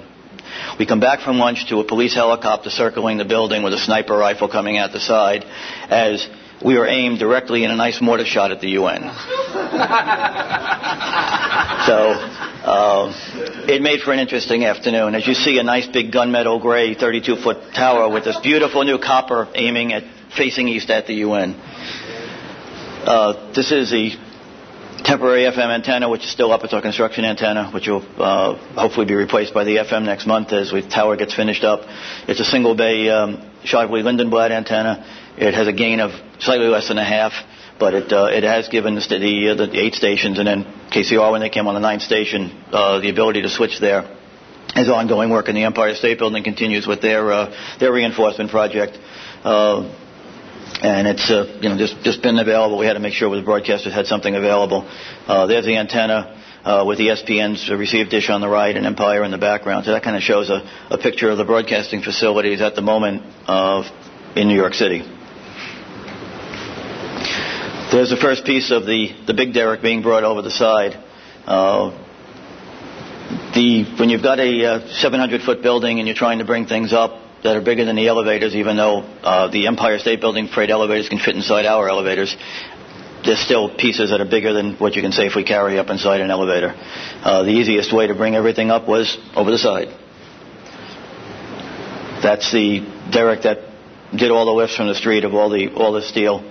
Uh, to the roof, and then subsequently to the gin pole and up onto the tower. During this time, Univision wanted to get Channel fifty-three on the air. That's their digital for the Telefutura, Channel sixty-eight analog station. And we put a scalar antenna up on the west side, and they're broadcasting there with uh, about thirty-five hundred watts E R P uh, coming off there, and they have been on since the May first sweeps. And uh, they were on during the blackout and didn't didn't even hiccup. Unfortunately, there's not that many uh, H D viewers out there, but they, they were on through the whole thing. As I said before, getting things over the side, you do it with the derrick. Uh, that's about twenty thousand pounds in that scale box up there, which looks like a twenty-yard dumpster container to everybody. And they just brought it up and landed everything on the roof and built from there. Uh, somebody, in framing out the roof to plank it over for safety so we wouldn't ruin the whole roof, uh, used whatever was available. So...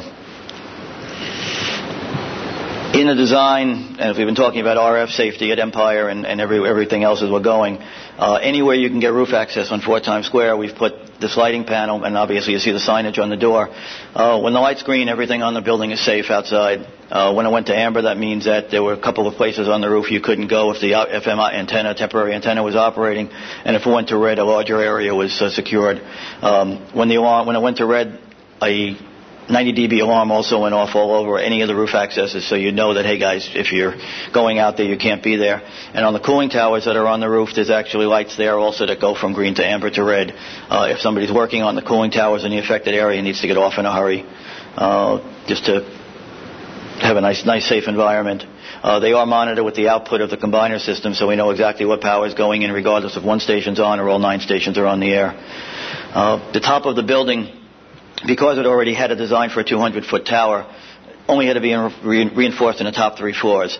Uh, this is the top floor of the building right under the tower base, and you can see the size of that node that's being put in there, which is diagonal bracing. Uh, and we did have to interrupt uh, Spanish, uh, N Y C, and Clear Channel's broadcasting to put these into the into the rooms, through their rooms, so that we could reinforce the upper part of the building. Uh, this is a piece of the old tower coming down. Uh, it was a one hundred thirty-two footer, had uh, the F M antenna on it, and uh, that came down to get ready to put up the, the new tower. Uh, this came down in the beginning of May, and the new tower erection started in July. The old tower was about ninety-eight. Uh, the old tower was put up in ninety-eight.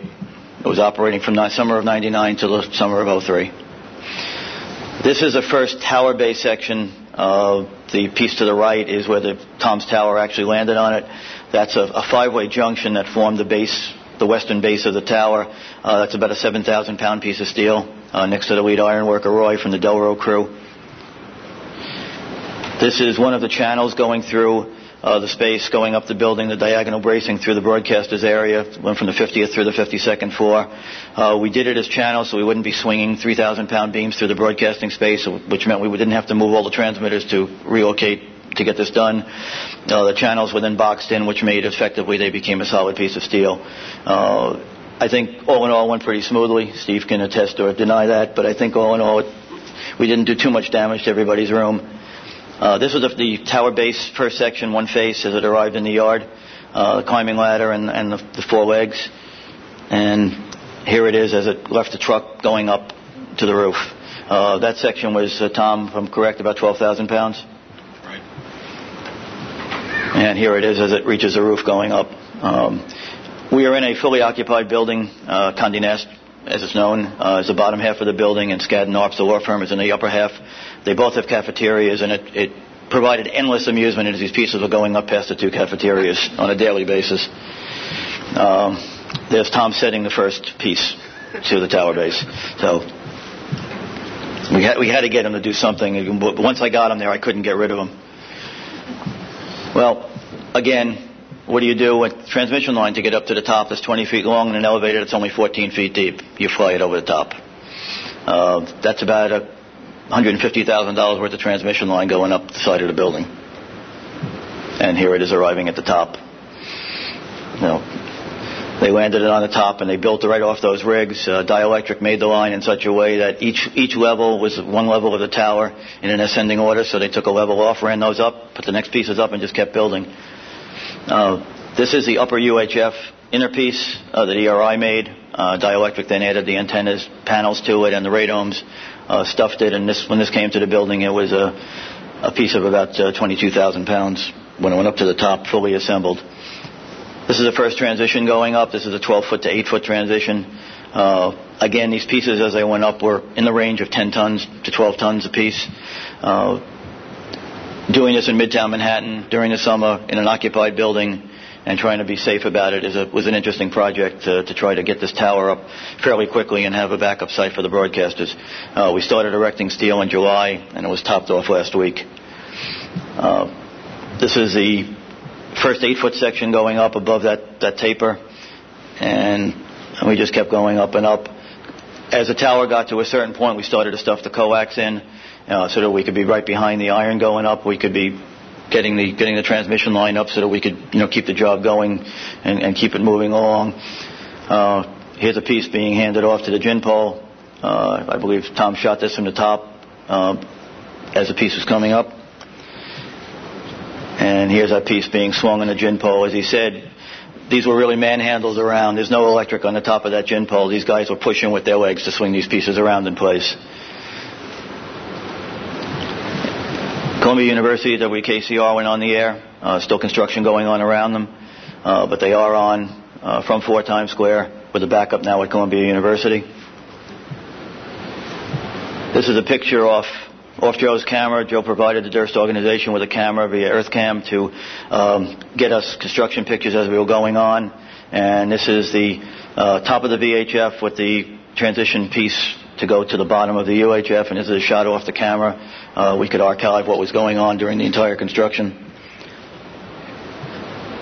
This is the lower U H F going up on top of the V. Uh, you can see the line stuffed in the bottom of it, and uh, one of the ironworkers hanging from a pair of lanyards there and swinging as it's going up. Uh, that's uh, an eight-bay, eight-around antenna, so sixty-four antenna panels under those radomes, and uh, that provides the omnidirectional Lower U, your lower U H F antenna, and the one that's going up there on the gin pole now is a directional upper one. Uh, they then swung that around and added it. At that point, we were about three hundred feet off the roof. We topped it off last Thursday with the Andrew Tresar uh, to a height of three hundred eighty-five feet above the roof.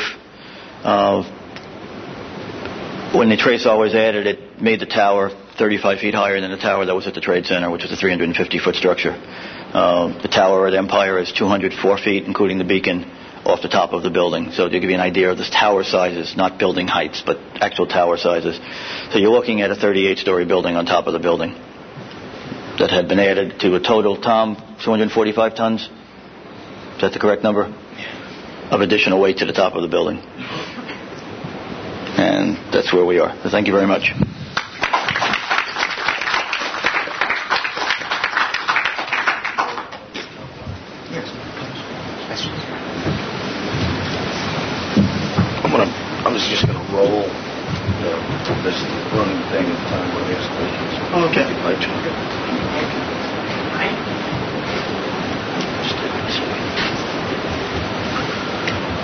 Tom has uh, one more thing he'd like to run uh, for us, and then we're going to open up uh, for question and answers.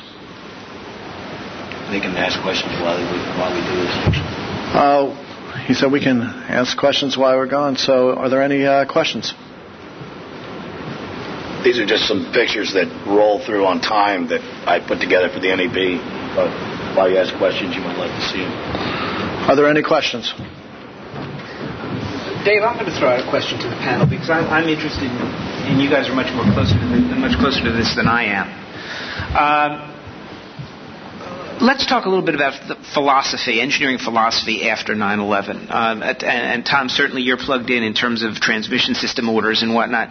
Have you been seeing more inquiries from stations in various market sizes, not just major markets like New York, but even small operators who are now very concerned about the vulnerability of their plants? You know, it, it's interesting. In the last year and a half or so, I think uh, four or five towers have come down. Um, one came down in in uh, Alabama about a month ago, killed a crew on a gin pole. Um, another one came down in in Omaha uh, within a couple of months, where uh, Dedutus' crew was. Uh, had temps on using a molly that came undone.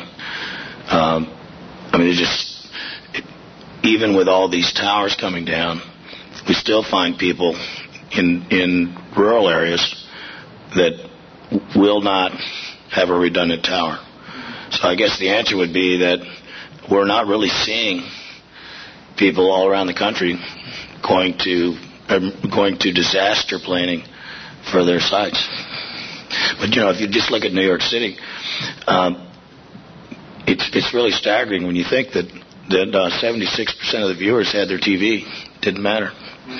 You know, it makes you wonder why we need towers. I mean, I love towers. Don't get me wrong. You make towers. I think the bigger impact was from the blackout, where uh, they lost radio. I mean, it's hard to justify having T V on the air when you don't have any electricity to watch the T V, but it's pretty difficult not to have radio on the air. So we're having a lot more inquiries post the blackout than we did post nine eleven. And, and John, I want to bring you in on this because you were part of the Clear Channel team when, when Four Times Square was, was coming around, and, and you did this by design. Uh, let me talk a little bit, and I want to toss it out to the audience as well. I want to ask just one question about um, studio redundancy. You know, we, we focused mostly on transmission systems. As I mentioned during my introduction, um, Clear Channel had thought through the transmission part pretty well, but there were some issues that emerged during the blackout in terms of power at the studio sites. Yeah, the uh, several of the stations had, had U P S's in place, and the U P S is less until the batteries failed. Um, W A X Q, where I was based, actually had U P S on both the primary and the backup air studios, and that lasted for a period of time. The they they actually lasted longer than the Verizon batteries on the T ones. Um, the common carrier cause, I believe, uh, with the F C C is they have to provide battery backup for four hours. Um, I know that over at at A X Q, because I happened to be talking to them, the, the batteries in that building lasted about six. The batteries at Four Times Square down in our, our vault lasted twenty, which was which was wonderful, and we have subsequently put that point of entry room on our generator. So now that will then switch over automatically, and we'll have power there. Um, We're getting a lot of spread spectrum requests now as opposed to having landlines, so the T ones are there from Verizon, but they're being backed up. Steve's presently putting one in. Um, I think that's the way people are going to be going. Clear Channel's going to be putting one in now so they can back up everything. They're looking at an emergency studio complex uh, right now for all five New York City stations off, off-site from Manhattan, so that it's on a separate power grid, it's on a separate, it's in a separate state. Uh, with spread spectrum to feed both the Empire State Building and Times Square. Um, I'm starting to see a lot more people conscious of the studios as opposed to just the uh, the transmitter facilities. But also you've got the issue of the fact that the common carriers are only required by law to have X amount of backup, and they've got to get around that as well. There's got to be a separate way to do it. Steve showed that he's got a T one going from here to here, and he's got microwave going here to here, and he's giving himself past the crisscross to be able to make that redundancy. So if you lose a loop this way, you've got a loop that way. And, and this is something that really, heretofore really hasn't even been thought of. Uh, a few people have had it, but um, the, the primary thing, very, very few. In, in the major markets where you're talking about big revenues, big losses, um, it's starting to happen. And as Joe said, it wasn't from the either bombing. It was from the blackout. Right. That's really caused it. Um, Fort Times Square had the emergency generator, stayed on the air. Um, all eight of my F Ms and my one T V that was on at the time stayed on, didn't even hiccup. Um, the studios were dark. Uh, W A X Q, when they realized that they lost the studio, uh, one of the other stations, actually the jock said, "I'm getting out of here," paused the audio system and left the building. Had they not paused it, it would have stayed on until the power actually failed. Oh, wow. Um, but they panicked and left. A X Q brought their jocks up to Fort Times Square, and they brought up, Mark Coppola came up like Santa Claus with a bag of C Ds over his shoulder, and they did their show from up there as if nothing happened. Um, they switched to Z one hundred, which had an active newsroom over in New Jersey.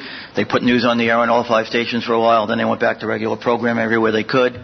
Um, in their case, having a, a profit audio system and everything tied together, they could put all the formats on from one central location, and now they're doing that with an off-site disaster recovery area as well. And I'm seeing that from other people. I'm sure Joe, in his dealings as a as a supplier and a builder, is seeing that now as well. And, and Herb's been, been doing that for quite a while as well. We've had an audience inquiry. Ed, uh, you had a question?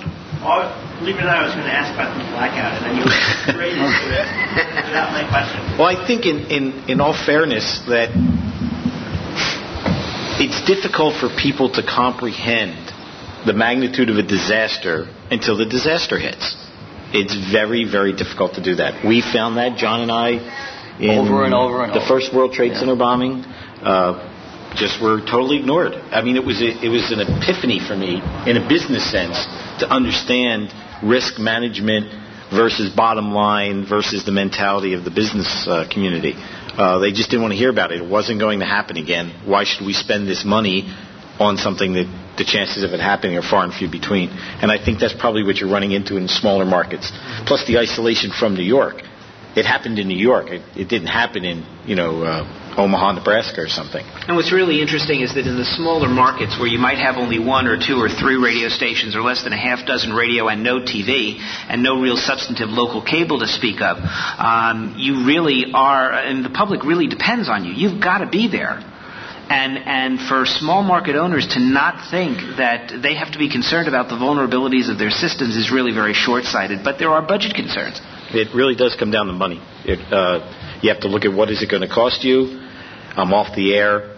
Uh, nobody expected nine eleven. Uh, no one really expected the magnitude of the blackout. I mean, everyone knew that there was the power grid distribution was a problem, but they didn't expect the magnitude. Herb? Well, I have now been in the New York market uh, for, let's see, thirty-six years. And I have seen blackouts. I've seen other disasters, major news stories, and, and so on and so forth. And I've always felt that at any facility I'd be working at, I wanted to make sure that we had some backups because, knowing Murphy's Law as it is, something is going to happen. You don't know when, but it will happen.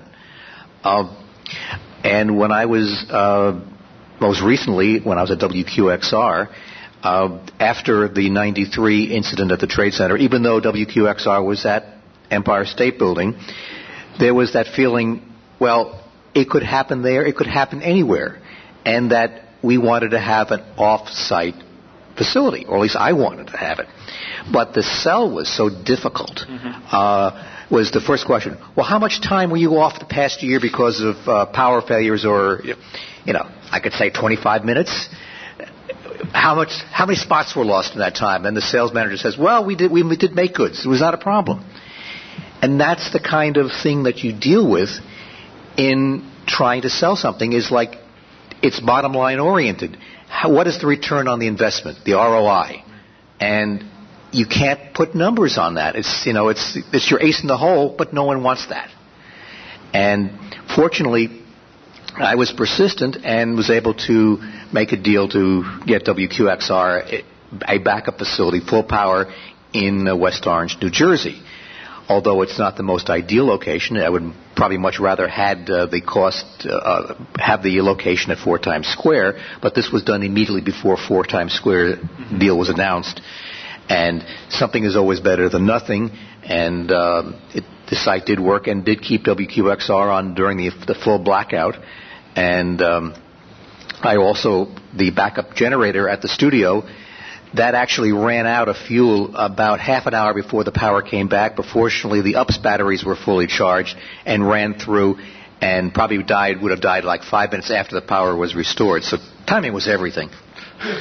We did learn that um, by as of the blackout, we got into a new branch of our business that's diesel fuel delivery. Uh, how do you get two hundred seventy-five gallons of fuel to the top of the Empire State Building? One gallon at a time. Uh, we actually maintain fifty-five gallon drums in our warehouse just to move fuel into tall buildings because you can't get rid of the drums. Do you stop we, to walk them up the stairs? No, we we able to get them up in the elevator. Uh-huh. The important thing, though, is I was wanted to bring up, based on what Herb said about West Orange, in the last, since nine eleven, we at D S I, and I think John's picked up the term, a couple other people have, we have now categorized sites as main sites, alternate sites, and doomsday sites. W Q X R site in West Orange is a doomsday site. It does not have the coverage and the capability that an alternate site such as Four Times Square has. That, I find, gets people's attention, because they can relate to the term doomsday. You know, what do you mean it's a doomsday site? And by the time you get done explaining it, then the manager is like, hmm, okay, I made an active decision to put a doomsday site in rather than a more expensive alternate site. Do you have a question? Yes. Um, uh, I was interested to hear that there seems to be such a low competitive nature among the stations here. I'm from the Boston area. I used to work for W G B H, the P B S outlet in Boston.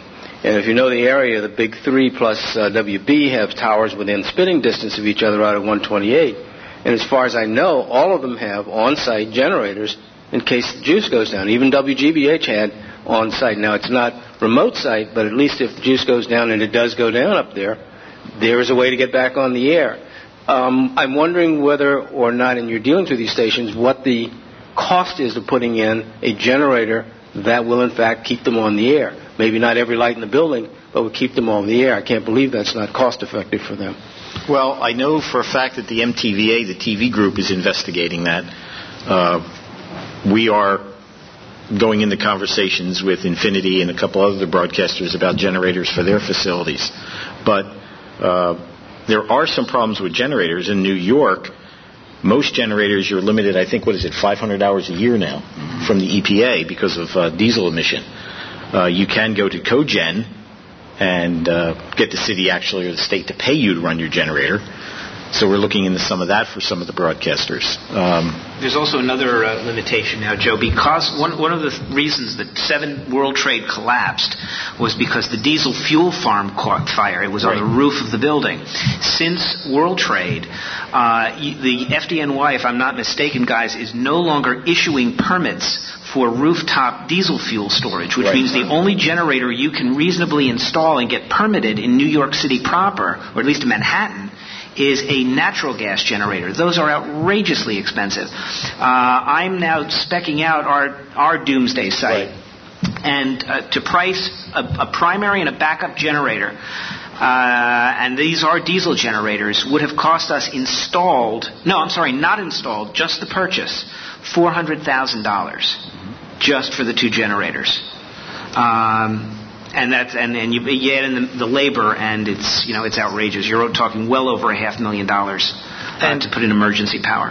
And the other problem is that in that's unique to New York versus Boston, for example. I won't say it's easy because it involves money and planning, but it's a lot simpler to install that size generator at a tower site outside of the city right. versus on the top of the Empire State Building. Uh, natural gas, while the generators are more expensive, we don't have gas. I mean, the, there is a main running up through the Empire State Building, but it's sized. Right. You know, it, tapped it's right. tapped out. There's only so much volume in the pipe, the same as there's only so much current cap- capacity in the cable. And I think trying to get an E P A permit to put a bigger gas main in may be a little bit difficult. yeah. Well, getting you get an E P A and also uh, city permits at that right. point because you're in the heart of Manhattan. It's it's dang- that's dangerous work.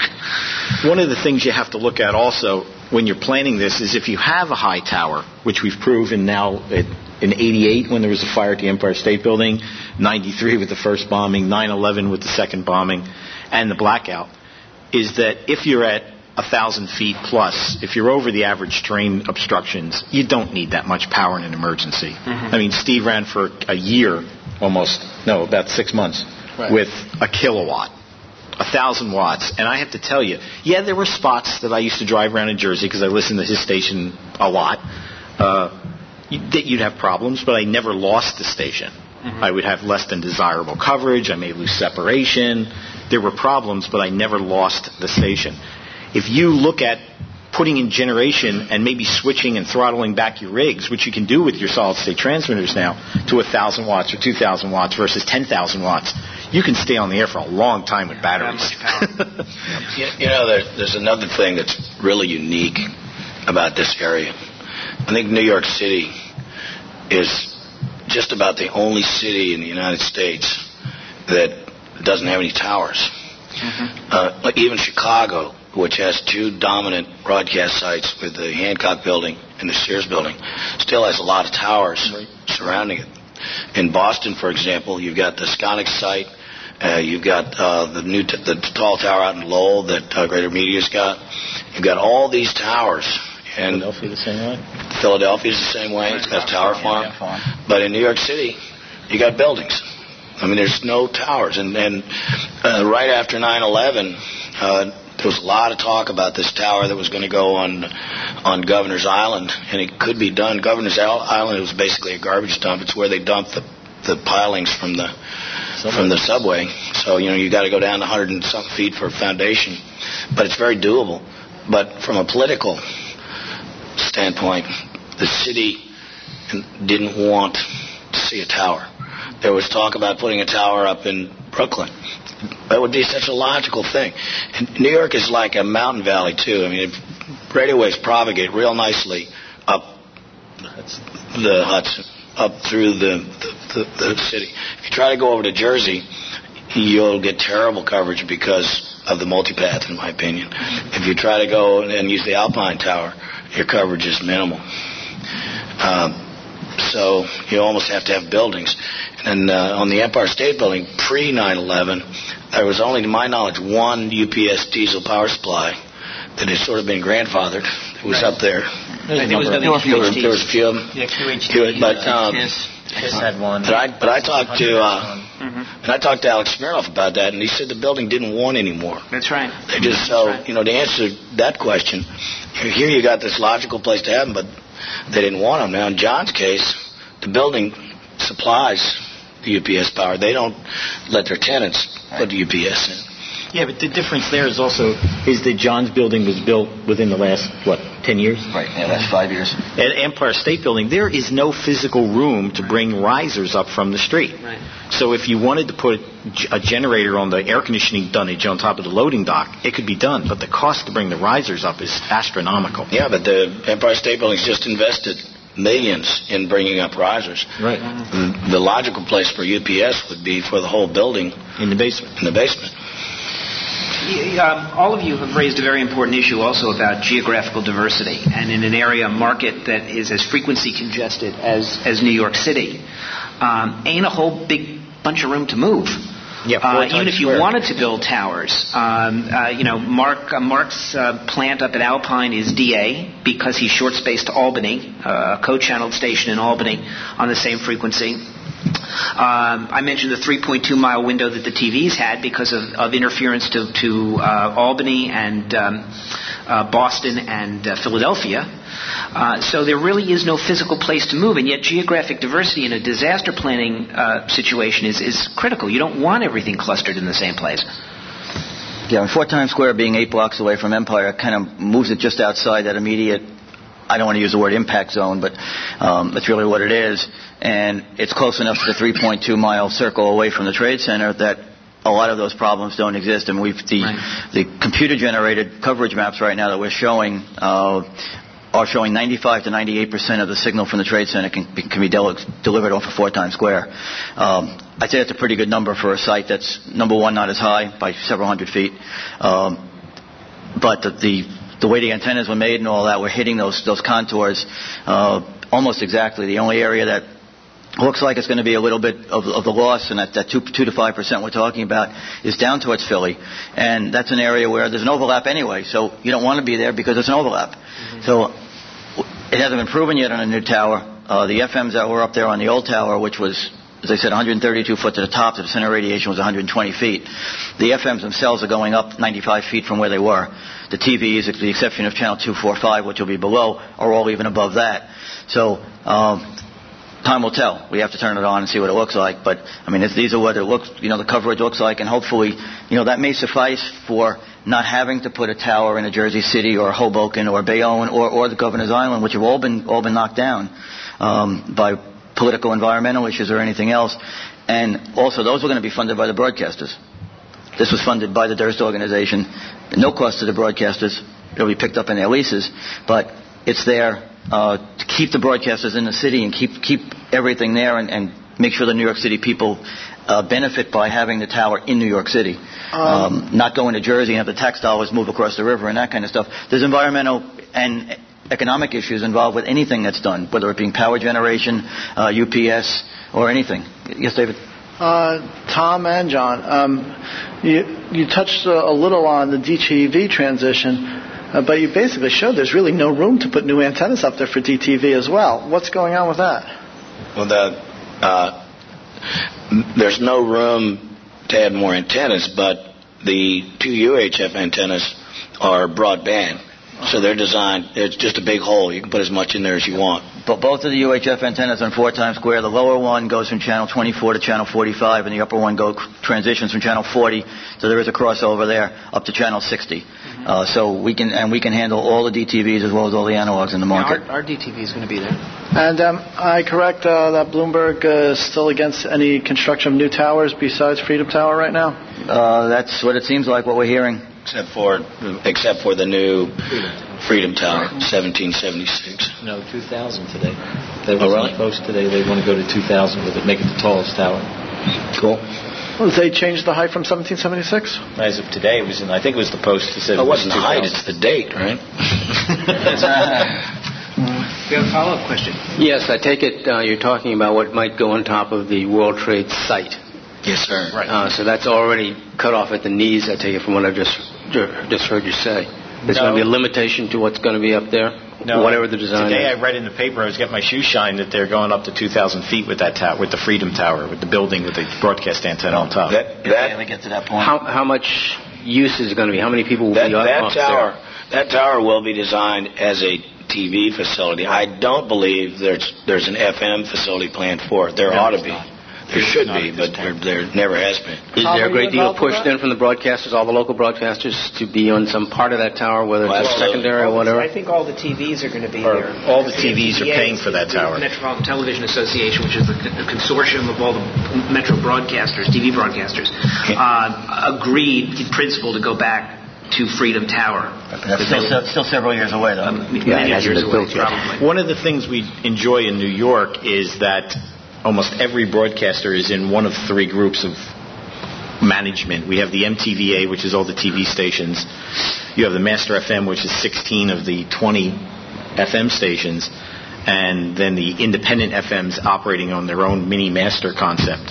So you're almost forced to work together. Not forced, but elect to work together. So there is some competition, but at the same time there's a lot of camaraderie. So uh, if the T Vs want to move to Freedom Tower, then the M T V A will, you know, is their voice for that. And uh, we haven't talked to, Larry, with this, to Silverstein about moving the F Ms to that building yet. One of the uh, points that was made uh, was about R O I. And the problem with trying to apply R O I analysis to disaster planning is that when you're doing disaster planning, it's not you're not looking for a return on investment. You're buying an insurance policy. Right. Correct. The average television license in New York City is worth a billion dollars on the street. That's before the negotiations start. It's a billion dollar sticker price. And um, if a disaster plan costs you a million dollars, let's say, soup to nuts for studio and transmitter, um, that's, what, a tenth of one percent of the value of the property.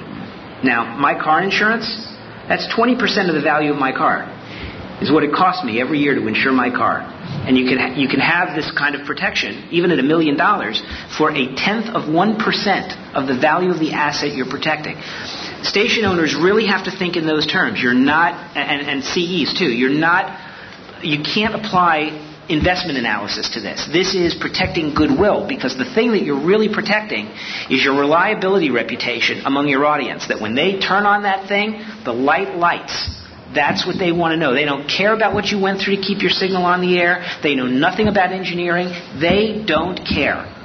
They know they're scared. They know they need information, and they want to go to the place that they go to every day to get it. And if you're not there to give it to them, when the power comes back, they're gone. Yep. The, uh, the, let me give you a good example of that. The, the Clear Channel facility at Fort Times Square that was built in ninety-nine, uh, the annual rent on that space was covered by the twenty-five hours of the blackout that they were off, mm-hmm. by the fact that they were not off in August. They were on, and that picked up the rent tab, or half the build-out tab of what the facility cost to build in one blackout. Was it worth doing? You bet it was. Uh, But most people don't think that way. Uh, just fortunately at the time, when I was Chancellor of Media, actually, when that was built, had the forethought to spend the money and do it. Um, the building was going up. W L T W at the time was looking for a home for the new studios. And I actually was trying to convince them to move L T W and A X Q into Fort Times Square, put the studios and a transmitter in that building, uh, only to find out that the building had been fully occupied other than an area on the top, and a tower was designed, and uh, we got pioneer status to build that facility up there. So, you know, it was done, and I'll tell you, that one twenty-five hour period well paid for itself. Uh, it paid for itself after the bombing, too, because K T U was on the air for a year from there, uh, without without skipping a beat in that in that regard. Uh, I mean, you, you can't You can't think of the, the money you're spending when it's, as you said, a very, very small portion. It, yeah, the T V budget is a lot smaller portion of a budget than a radio budget. But still, I mean, one one shot and it's paid for. And your audience is there. They're not flipping the dial for somebody else. Yes, you have a question. Hi, how would you rate the response of the equipment manager, uh, manufacturers in this disaster? You know, any particular heroics that you could speak of? They all just came through. I mean, uh, especially when you have a disaster that's a national disaster. Uh, everybody came through. Uh, you didn't even... That wasn't even an issue. No, I know. You just expected it, and it was there. I think it's in the blood of yeah. broadcasters. And, and I wasn't even calling the manufacturers or equipment. They were calling the broadcasters saying, what do you need? Right. It, it really... It was both... It was both ways. It was equipment, was, equipment was flying into yeah. assembly points to get into the city. Uh, further, they... manufacturers were working together. I mean, we worked with Andrew and Harris to provide that first shipment of stuff that went out that week. Um, I was actually in Andrew's plant the first day the planes flew, and then I was in New, New York a few days later. Uh, we also worked with Dielectric, and uh, Dielectric uh, shipped us the uh, second uh, seven nine eleven thirteen antenna. It was in our warehouse for about eight months. Because it got delayed going in. And it, I mean, it's really amazing when you consider, you know, balls-to-the-wall competitors all of a sudden shipping their product to one of their competitors, that same competitor, and saying, here, can you get this up for me? I think, again, one of the things that the manufacturers, I hate using the word enjoy, but I don't have a better term, and the broadcasters in this market, is this is the third major disaster that we have put up with. Um, And you get used to that. And when people call and say, you know, there's a disaster, we need help, they jump to it. They really do. If you want to know why you should tell your boss you want to write off your Palm Pilot, uh, having night numbers, and this is what I advise the, oh. the stations for whom I'm doing this planning, get your vendor, your after-hours vendor numbers, get your, get your cell phones, get email addresses, get everything, because you don't know which service is going to be working from where you are in order to contact the reps. And they may be trying to call you, then most of them will be, certainly if you have good relationships with them, uh, but they may not be able to reach you. So you, you need to have even a backup plan for planning for the backup plan. You know, you've got to be able to reach these people. In our case, uh, in terms of Harris, they were delightful. I mean, they rerouted a ch- uh, two Channel seven transmitters, and T V transmitters take a long time to build because uh, they're highly customized. And um, and they were, d- I, I think they were headed for stations on the West Coast, and, and they were just, the truck was turned around and sent immediately to New York, and they landed in the driveway of our engineering manager. Basically, had a very rushed job and a fast chance to actually redesign the whole broadcast uh, transmission system of an entire city at once. Were you able to uh, incorporate any improvements or anything, or was it just a job of just getting getting it on and say, that's that? Or were you able to say, hey, it would be better if we did it this way than the way it was done or something? I would, speaking for myself, we really didn't have anything to do with that. It was more people like Steve and Mark and individual stations learning from their mistake, not their mistakes, from the uh, improvements to, right. to operating. Because again, if you don't, you, it's it's easy to sit here and talk about what could happen. He's like, oh, if that could happen. Now, how many backups do you really need before the backups start needing backups? Because people will steal from them to make the main plant work. Um, you have to learn from the experience, and you build a better plant. Is New York going to be better for it? Yeah, it's going to be better. Will it be disaster-proof? Not until people have alternate sites at different geographical locations, whether they be doomsday or alternates, it's not going to be fixed. Right. Uh, one of the derivatives of this was uh, alternate sites for some stations. Mm-hmm. Um, uh, at, at N Y C, remember, I had everything in one basket there. Yeah. Um, and we, our priority was to get back on the air by any which way possible, that is alligator clips. Mm-hmm. Um, but, of course, you start thinking immediately, you know, how to do it better. You put that into place, and then you look a little long, a little further long term to say, all right, you know, how can uh, how can we implement a backup for this and that? And uh, speaking for ourselves, we came out with a, you know with, with two good sites uh, with plenty of backup and failability in it. Mm-hmm. The the Empire State Building, of course, as everyone knows, was built in, at the end of the Depression around nineteen twenty-nine and thirty, in record time. The tower on the Empire State Building was fabricated and installed in the fifties for uh, television. It's a non-galvanized tower that was mostly held together with rivets that have twenty K S I tension capacity. That tower should have been demolished and removed. Uh, we, uh, when the, you know, all this stuff that went into the Empire State Building to get these stations on the air is all was all thrown in. I mean, lines that were put in in ninety-three for the F M group were meticulously laid out, and routes were planned, and everything was done. And now all these lines have been thrown in there. The building is trashed. And, it, and typically what happens is when the dust settles, they're just going to leave that stuff there. It's not going to be cleaned up.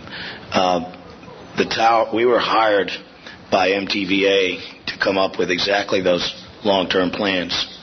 And our recommendation was take the tower down, put a new tower up, exactly what was done on, on the Durst building. But the Empire State Building wouldn't have it. That tower is it's not galvanized, it's not maintained properly, it's not painted properly, it's not lit properly. Uh, the beacon, I don't think the beacon still flashes, does it? No. no. You know, go up and the reason the, the reason the beacon the reason the beacon burns out every six months is because it's on all the time, and uh, every time you go to the Empire State Building management and you say, you know, for two hundred fifty dollars you can buy a new flasher unit. Why don't you put it in? And they'll say, really? Quote it. So you quote it. And I don't know where the quotes go. They, you know, the next time you come in, you say, well, did, oh, aren't you going to fix the beacon? They say, well, you were going to send me that quote. I said, okay, I'll send you another quote. They just vaporize. I don't know where they go. So, so Tom, you, are you saying that that tower is uh, really in danger of collapsing itself? Or no, not, not anymore. It's been it, it's been fixed, but. You know, it was built before the A standard. It was built before the R S two twenty-two A standard came out. It was built under the T I A right. standard, which if it was adhered to, the tower would have fallen over years ago. Fortunately, some engineer looked at that standard and said, geez, this tower will never hold up. And so they, instead of doing it at twenty miles an hour, they did it at fifty. So it's sort of adhered to the C standard. But the problem is that you got this seacoast city with a salt air, with this huge tower that's not galvanized and not properly maintained and not painted properly. So, you know, to answer your question, which was, uh, would there, were there recommendations to make it better? There were, but then none of them were taken. Is it, is it, do you believe it's just is, it's just a budget thing that the building owners don't want to spend the money, or, or aren't they concerned about the potential liability? I'll tell you exactly what it is. If you look at the revenue from the Empire State Building, they make more money per tourist on the eighty-sixth floor than they do per watt that goes into your broadcast community. And that's what it's all about. Let me tell you something. In nineteen eighty-eight, there was a fire in the transmission line chase at Empire State Building. All the F Ms and the T Vs, they were off the air. Uh, transmission lines burned up. The, uh, F, uh, the fire department pulled the primary power. The biggest concern was, when can we get the observation deck open? That's right. I mean, I literally was on the phone with the Empire State Building. I was hired as the uh, coordinator to get it back on the air. And the question was, when can we open the observation deck? And the observation deck was opened at nine o'clock, and the fire was put out about, I think, eight, seven thirty or eight. I remember rushing in there, and uh, for some reason, the firemen told me to come up with them. And the, the people from the Empire State Building, all their comment was, just feel the door and make sure it's not hot before you go in. That, that was it. The important thing is not, I don't think it's what is happening today. I think by default and by insurance re, uh, reimbursement, broadcasters in New York, at least, are forced to build an alternate site. So they have Empire, and you can amortize a transmitter plan for fifteen years. If Freedom Tower does get built, and it's two thousand eight, they still have anywhere from five to seven years left on their amortization plan. The important thing is, what's going to happen to the next generation? Are they going to keep that plan? Is R F going to go away? Those are the important issues to me. Thank God it's not my career-relevant lifetime. So I don't really care what someone does in two thousand thirteen. I expect to be on the beach. By the time by the time Freedom Tower gets built, W A B C will have four transmitter sites. Freedom, right. Empire, four uh, Times Square, and we'll keep an Alpine, because Alpine's... Uh, we just love Alpine. It's just a, it's it's almost free, and it's a great site. Uh, it, as a backup, as a as a true doomsday site, it's it's just fine. I want to thank everybody for coming today, and I have to say this was a phenomenal panel, and I, I'm glad that Howard and I uh, drove everybody crazy to come today. And I want to remind everyone that there are other broadcast-related events here at the convention. Um, Saturday in this room at twelve thirty, we will have audio processing for broadcast, and we have basically who's who of pro- audio processing for broadcast there. And on Sunday, we have digital audio broadcasting. And... Uh, That that's the twelfth year in a row we're having that forum, and it looks really good this year because we're going to be talking as well about I B O C and so forth, but we're also going to be talking about Radio Mondial and, and uh, also um, some digital television. So thank you very much to everybody. Sure.